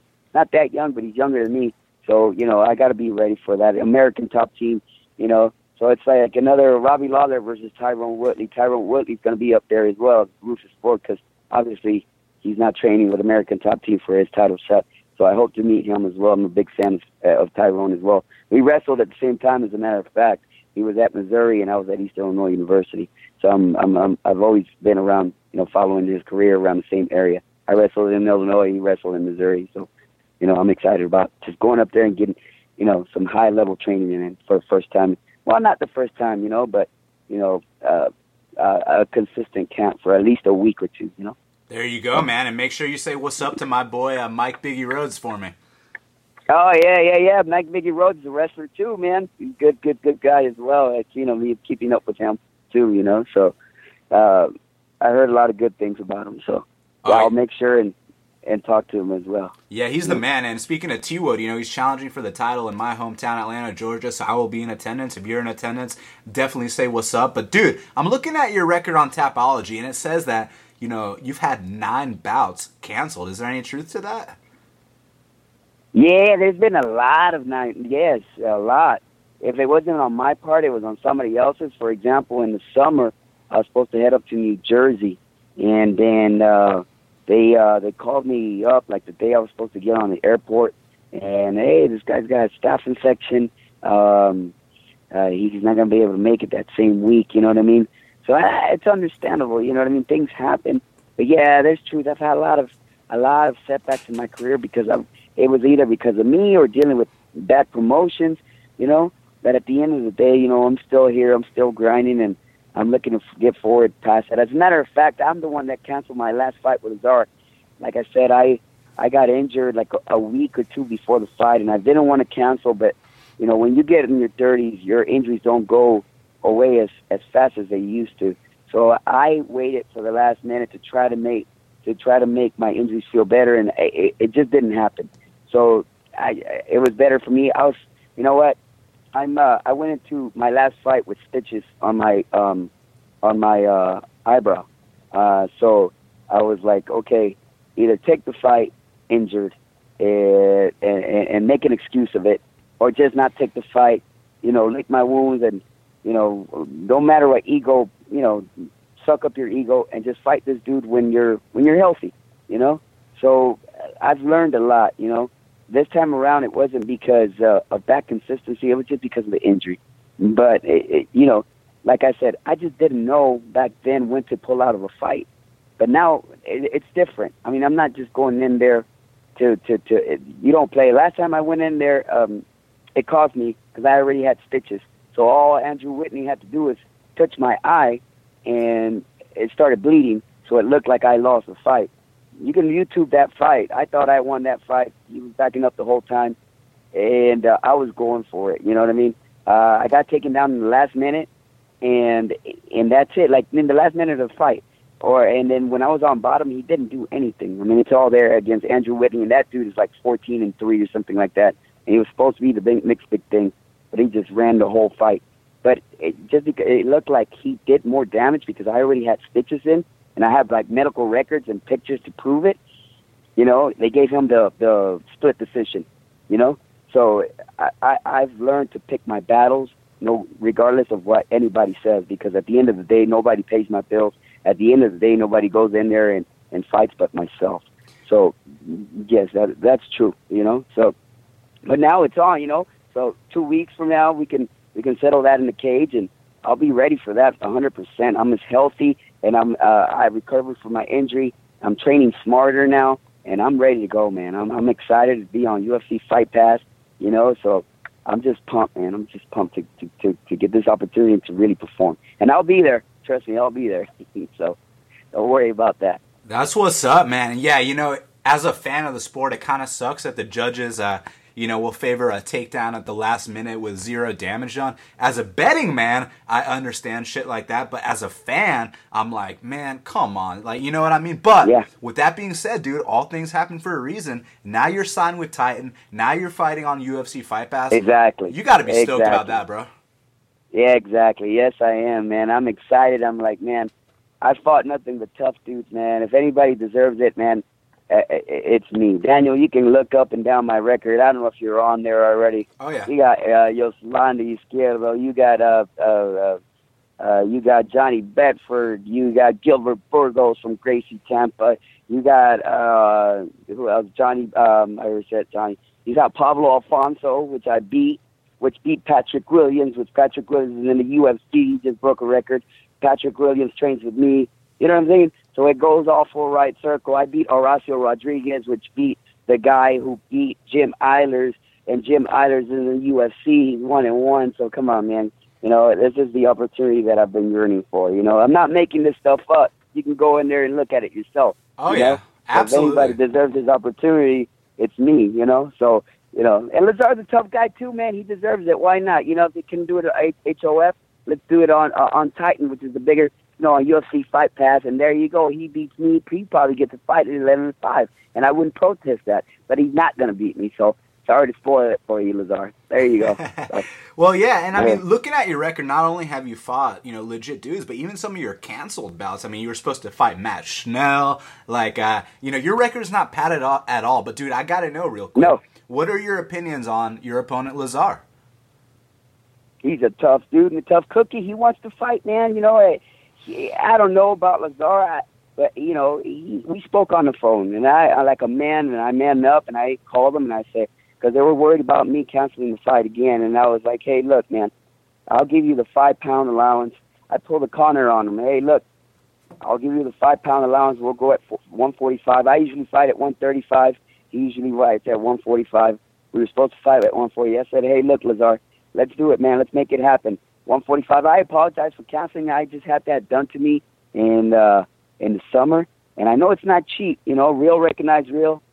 This sport is not cheap until you you make it to the UFC or or some good promotion that's going to pay your bills off, and not even then. You know, people do it for because they love it, man. If this if if I had to pay to do this, I would still pay to do that. Sometimes that's just in, in the fighter's nature. You know what I mean? But at the end of the day, I know this stuff is expensive to put a training camp together consistently. And he even said, "Hey, look, I respect you enough to train hard, and it costs me money. So if I do decide to do this, please show up and be ready to go to war."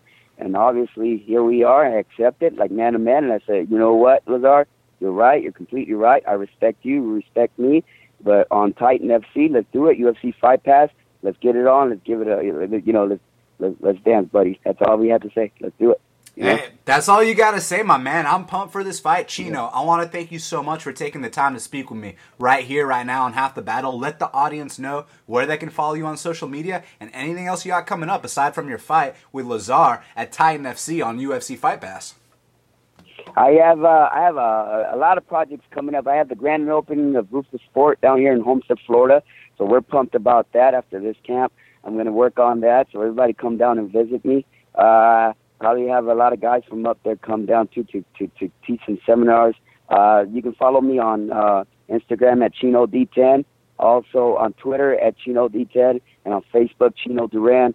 Snapchat on there Chino Dash Duran. So follow me through all my social media uh, uh, networks. I haven't been very active, but I will. I'm just busy with the grand opening, and busy with my training camp. But after June 10th, after I win this fight on Titan FC, and you know, give me another two, three fights, and I'll be in there with the big boys. I've already been in there with the big boys, and Titans FC is is is right up there with the rest of the bigger companies in the world. So I, I have nothing to prove, but I still want to go out there and make a statement that I am one of the best bantamweights in the country and in the world. I really, truly, truly believe that, and uh, you know, I'm going to prove this in two weeks. So I'm ready to go, and I hope to see you guys all there. There you go, man. Well, best of luck in your fight, dude, and we'll be speaking again soon. All right. You got it, Daniel. Call me up for for my uh, post uh, win fight interview. You know, and uh, we'll we'll bring you down to come down to Ruthless Sport to celebrate together. Hell yeah, right? man. That sounds like a plan, brother.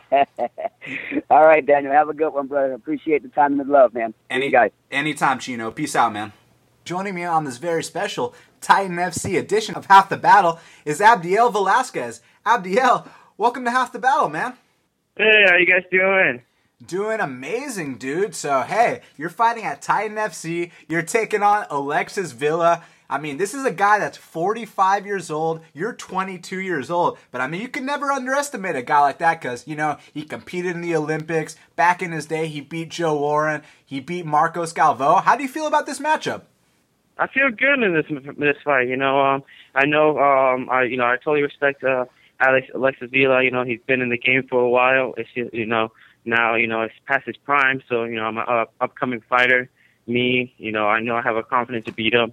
Um, you know, I just won my last fight not too long ago, so I, you know, I'm ready to come to get back into this fight and you know win again. Yeah, man, and I mean, he's coming off a serious layoff. Not only is he a little bit older, but he hasn't fought in a long, long time. You think uh, you're gonna put the pressure on him early and make him feel that ring rust?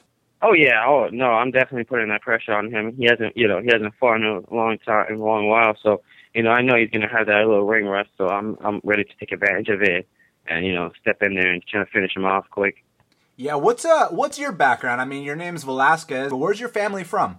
Uh, my family's um, pretty much I'm from Puerto Rico. Uh, I did some boxing and when I was while I was little. You know, my uh, pretty much in a boxing family. So it's Puerto Rico versus Cuba here, and you know it's interesting about these Cubans, man. Like uh, they can be in their 40s, but they still look ripped and shredded out of their minds. Like they got serious uh, genes over there. You know, you look at a guy like Yoel Romero, you look at a guy like Hector Lombard, and now you look at your opponent, Alexis Vila. You know, he's 45 years old, but he's going to be looking shredded up there. Oh yeah, no, I'll, I'm definitely look. I'm definitely ready for him. I know he's going to bring in, bring the pressure. Um, you know, he has a lot of heart, and I could tell. You know, like I do, I have a heart too. So it's pretty much going to be the battle of the heart. You know, whoever got the best heart will win. When did you start fighting, man? Like, how did you get into this? Because you're only 22 years old, and you already got a very nice pro record. Yeah, um, pretty much I started uh, pretty much right after I graduated. I started when I was 18. I uh, started after Tampa, Florida, and then pretty much did it for like five years now. I, I did wrestling when I was uh, uh, three years of wrestling in high school, and I did a, a year of boxing while I was in high school. Yeah, and uh, how long until you think you're ready for the big show, man? Because this is a big step up in competition, name wise. Um, you know, for the big show, you know, it's whenever you know I get a call, you know, uh, you know, whenever I get a call and see what happens from there. You know, anything could happen. You know, I'm ready for this. You know, I've been waiting for this for a long time. It's just you know, when the time comes, you know, I'm I'm patiently waiting. I've been waiting for five years. You know, it doesn't matter how I am. I'm just gonna keep winning and see what goes on. Absolutely. And who are some fighters that you looked up to when you were first getting into this? Uh, the first, you know, um, fighters I was looking up to was uh, GSP, Georges St. Pierre's, uh, uh, Carlos Condit, um, Diego Sanchez. You know, all those top fighters that you know that in the past, you know, BJ Penn. So those are really guys that inspired me and get me to you know get me to where I'm at. And so you know I I follow them. I looked at their you know training. So and you know I try to be where they are and try to you know compete you know at the top level. Yeah, and you know you're a finisher in every sense of the word. Every single win you've had is inside the distance. I mean, do you pride yourself on that? Um, you know, I try to I try to, you know, keep the pay, you know, put the pressure and you know keep it going. You know, I know I have the best stand up. I have I know I have the best stand up in, in my flyweight division, and I have confidence on that. And I know I have strong hands. I really have heavy hands, so I know I can finish people off, and you know, and see what happens. You know. No, absolutely. But I mean, you've knocked people out stiff, but you've also tapped people out with rear naked choke. So I mean, what do you like to do the best in there? Um, you know, it's pretty much it's there for me. Um, every time I knock, every time I, I knock people down, it's just pretty much I, I take their back and you know whatever give whatever they give me, I take it. You know, I I, I grind and pound, and I also do submission. I try not to do one one sided thing. I try to do multiple stuff. Yeah, so I mean, you're taking on Alexis Vila at Titan FC. How do you see this fight going down? I'm I'm I'm pre- I'm mostly wanting a you know a knockout TKO. You know that's pretty much what I'm mostly wanting. Uh, but whatever whatever goes, you know, gives it whatever he gives me, I'll take it. You know, I know it's gonna be a battle on the ground because I know he'll he'll like it. He'll like digging it to the ground. So if it goes to the ground, I try to finish him off on the ground. There you go, man. Well, Abdiel, I appreciate you taking the time to speak with me right here, right now on Half the Battle. Let the audience know where to follow you on social media and anything else you want to plug. Go ahead. Uh, yeah, you can follow me on Instagram at abdiel dot velasquez dot mma. Uh, you can also follow me on Twitter on abdiel uh, velasquez uh, 93 and uh, uh, also on Facebook at abdiel velasquez mma. All right, Abdiel, you have a great night, man. Welcome back to Half the Battle. I'm your host, as always, Daniel Levy, and joining me on this very special Titan FC edition of Half the Battle is Kenny Goudreau. Kenny, welcome to Half the Battle, man. Hey, thanks, Daniel. I appreciate it. Absolutely, man. It's my pleasure. So, I mean, dude, you're taking on Micah Miller at Titan FC 39 on UFC Fight Pass. How stoked are you for this fight? Hey, man, this is the opportunity of a lifetime. I, I couldn't be more excited. Yeah, I mean, what do you think about Micah Miller? Because listen, he he's got more fights than you. He's more experienced than you. He's got a name in this sport. This is a big opportunity for you. Yeah, I mean, some might see it that way. You know, I've got a lot of fights too under my belt. They're not, you know, on the same level pro. You know, all that. He's got a he's got a very high pro record. Um, but from what I hear, we're we're very similar fighting styles. So this should be a this should be a good fight you know, make an exciting one for the fans. On a separate subject, real quick, I'm looking at your record on Tapology. You were you were supposed to fight Paul Felder at one point, huh? Yeah, I think that was uh, gonna be like my first or second pro fight. I don't remember. I was down in Georgia at that time. Yeah. Oh, like ATL, Georgia? Uh, like uh, yeah, Fort Benning, Georgia. Uh, okay, okay. I'm from Atlanta. That's why I was wondering, man. So wait, did uh, nice. did did you pull out? Did he pull out? What was the deal? Um, I can't remember honestly. That was a while ago. That was a 55. I'm pretty sure I had something come up with the military. I'm not too sure. It may have been on, my, on our end. Yeah. And and this fight's at 170, right? Yeah, that's the thing. You know, 155 being 6'3", that doesn't. It's not too healthy. So 170 is my home. Been bouncing between them for a couple years. I'm settling on 70. What was it like for you making that cut to 55, man? Was it real rough? Uh, yeah, it was. It was yeah, rough is a is a good way to put it. Um, it's just extremely damaging to the body. I mean, you're sitting in a sauna with a sauna suit on, you know, rubber bands tied around your ankles, tied around your wrists, and your hands start swelling up. I mean, it's just it's just not healthy to do. yeah, and I mean, not only that, man, but I mean, you must just have more energy. You don't have to just focus on losing the weight the entire camp. I mean, obviously, don't get me wrong, your diet must still be clean, but you know, exactly. you, you, don't yeah, have, you don't exactly. have to kill yourself to make 155. You know what I'm saying? Right. I'm not. I'm not going through training camp burning 2,000 to 3,000 calories a day and only eating 1,700. You know, that's Yeah. what I had to do to make 55. So now I'm eating. You know, I'm getting a good 1,500, 2,000 calories in addition to what I'm already burning. So. There you go, man. Now, I mean, you're only 28 years old, man. You're still young in the sport. You're about to reach your prime. How far do you want to take this? I'm going to the top, baby. This is it. This is this is the this is the door that everybody wishes they had open for them, and it's my time to walk right through it and take it. I mean, this is this is what I've been waiting for for over a decade. No, absolutely, man. And I mean, do you plan on going out there and finishing Micah Miller and really cementing that? Uh, you know, it's it's not so much about Micah as it is I go out to finish anybody who steps in that cage. You know, if you if you want to cross that threshold, I'm coming to kill you, and I expect the same from you know. It's it's not really. Uh, I mean, there's a sport to it. There's a sport aspect to it. But when two people get into that cage together and that door locks, only one person can come out. You know, on top. So I don't. I don't fight for rounds. I don't fight for scores. I fight to get in there and finish the person. That's what I like to hear, man. And you know, it's interesting. A lot of fighters like to talk about how like it's not about the opponent. It's about I'm in there fighting myself. Do you do you relate to that at all? Oh yeah, I mean, I, you know, I, I'm constantly in the gym trying to refine, you know, my rear kick, refine my back elbow, refine my, you know, whatever it is that day that you know the jiu-jitsu technique that I'm studying. Like, I've got to refine it, refine it, refine it. And every time that I take a fight, this is a test to put all that hard work and training, you know, out there and see see what the result is. So, you know, this camp has been phenomenally awesome so far.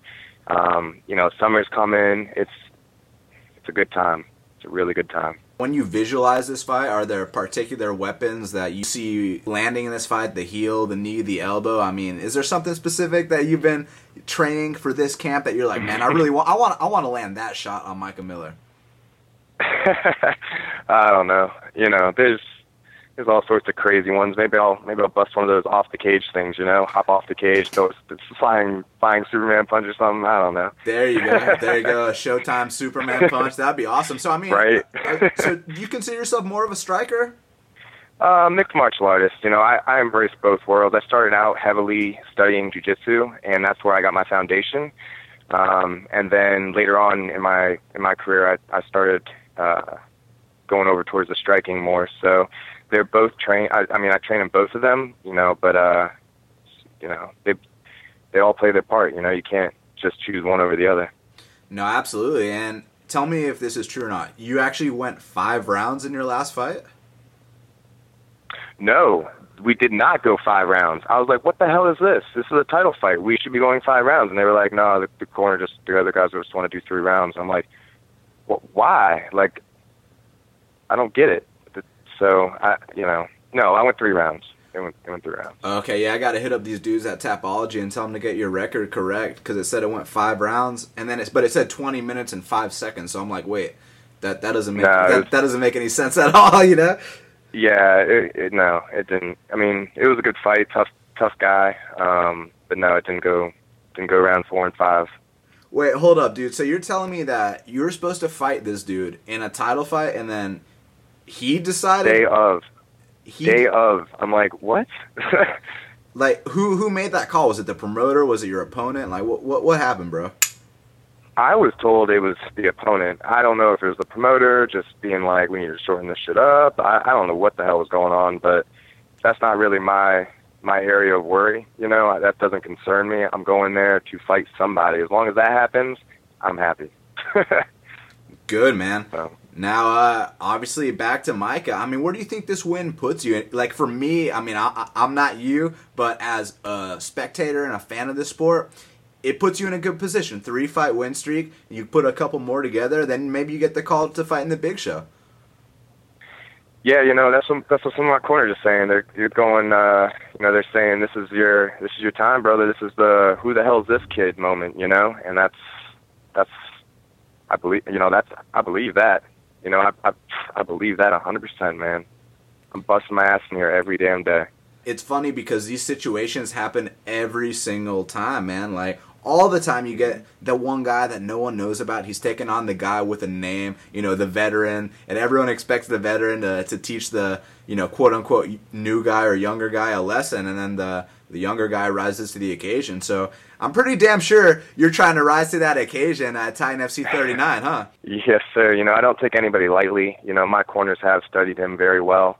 They've informed me of things to do and not to do, and blah blah blah. You know, they I've, we've got a great team here at Disciples, so it's going to be a fun fight. You know, I'm excited. Absolutely, my man. I'm I'm excited to watch it too. So, I mean, who are some fighters that you look up to that got you into this sport? Oh man, the very first fight that I was like, I'm definitely doing this was the Forrest Griffin and Stephan Bonnar fight. When I saw them go at it, I was, and I think it was the first one. I was like, yeah, that's that's what I want to do right there. like that's hard. That's I want people to see that, you know. So um, from there, I you know I started studying Carlos Condit, Anderson Silva, Fedor Emelianenko. Um, those are some of my top favorites. The Diaz brothers, freaking love them. So those are probably my top five right there. There we go. I mean, those are some great fighters to take influence from, man, and you know, just keep evolving, keep doing your thing. Well, listen, Kenny. I mean, we got to get out of here. You got a fight prediction for this fight? Um, I'm going to fight until somebody is dead, and it's not going to be me. That's the prediction. Well, Kenny, that that's what the fans like to hear. And man, I want to thank you so much for taking the time to speak with me right here, right now, on Half the Battle. Let the audience know where to follow you on social media and anything else you want to plug, Kenny. Now's the time. Hey, thanks, Daniel. I appreciate your time as well. Hey, at Good to Go MMA. Um, that's at Good, the number two, Go MMA. It's on uh, Instagram, Twitter, Facebook. Get at me at all of them. All right, brother. Best of luck in your fight with Micah, dude. Hey, thanks again, Daniel. There you have it, folks. The Titan FC 39 edition of Half the Battle. Big thanks to Jeff Aronson, JZ Cavalcante, Diego Lima, David Machado, Kurt Holobaugh, Sarah Alpar, Lazar Stojadinovic, Chino Duran, Abdiel Velasquez, Kenny Gardro, and Brian Levick. Make sure you follow me on Twitter at Best Fight Picks. Go to bestfightpicks.com. Subscribe to Half the Battle on iTunes, SoundCloud, and YouTube. Until the next time, enjoy the fights and make sure you watch Titan FC 39 this Friday on UFC Fight Pass.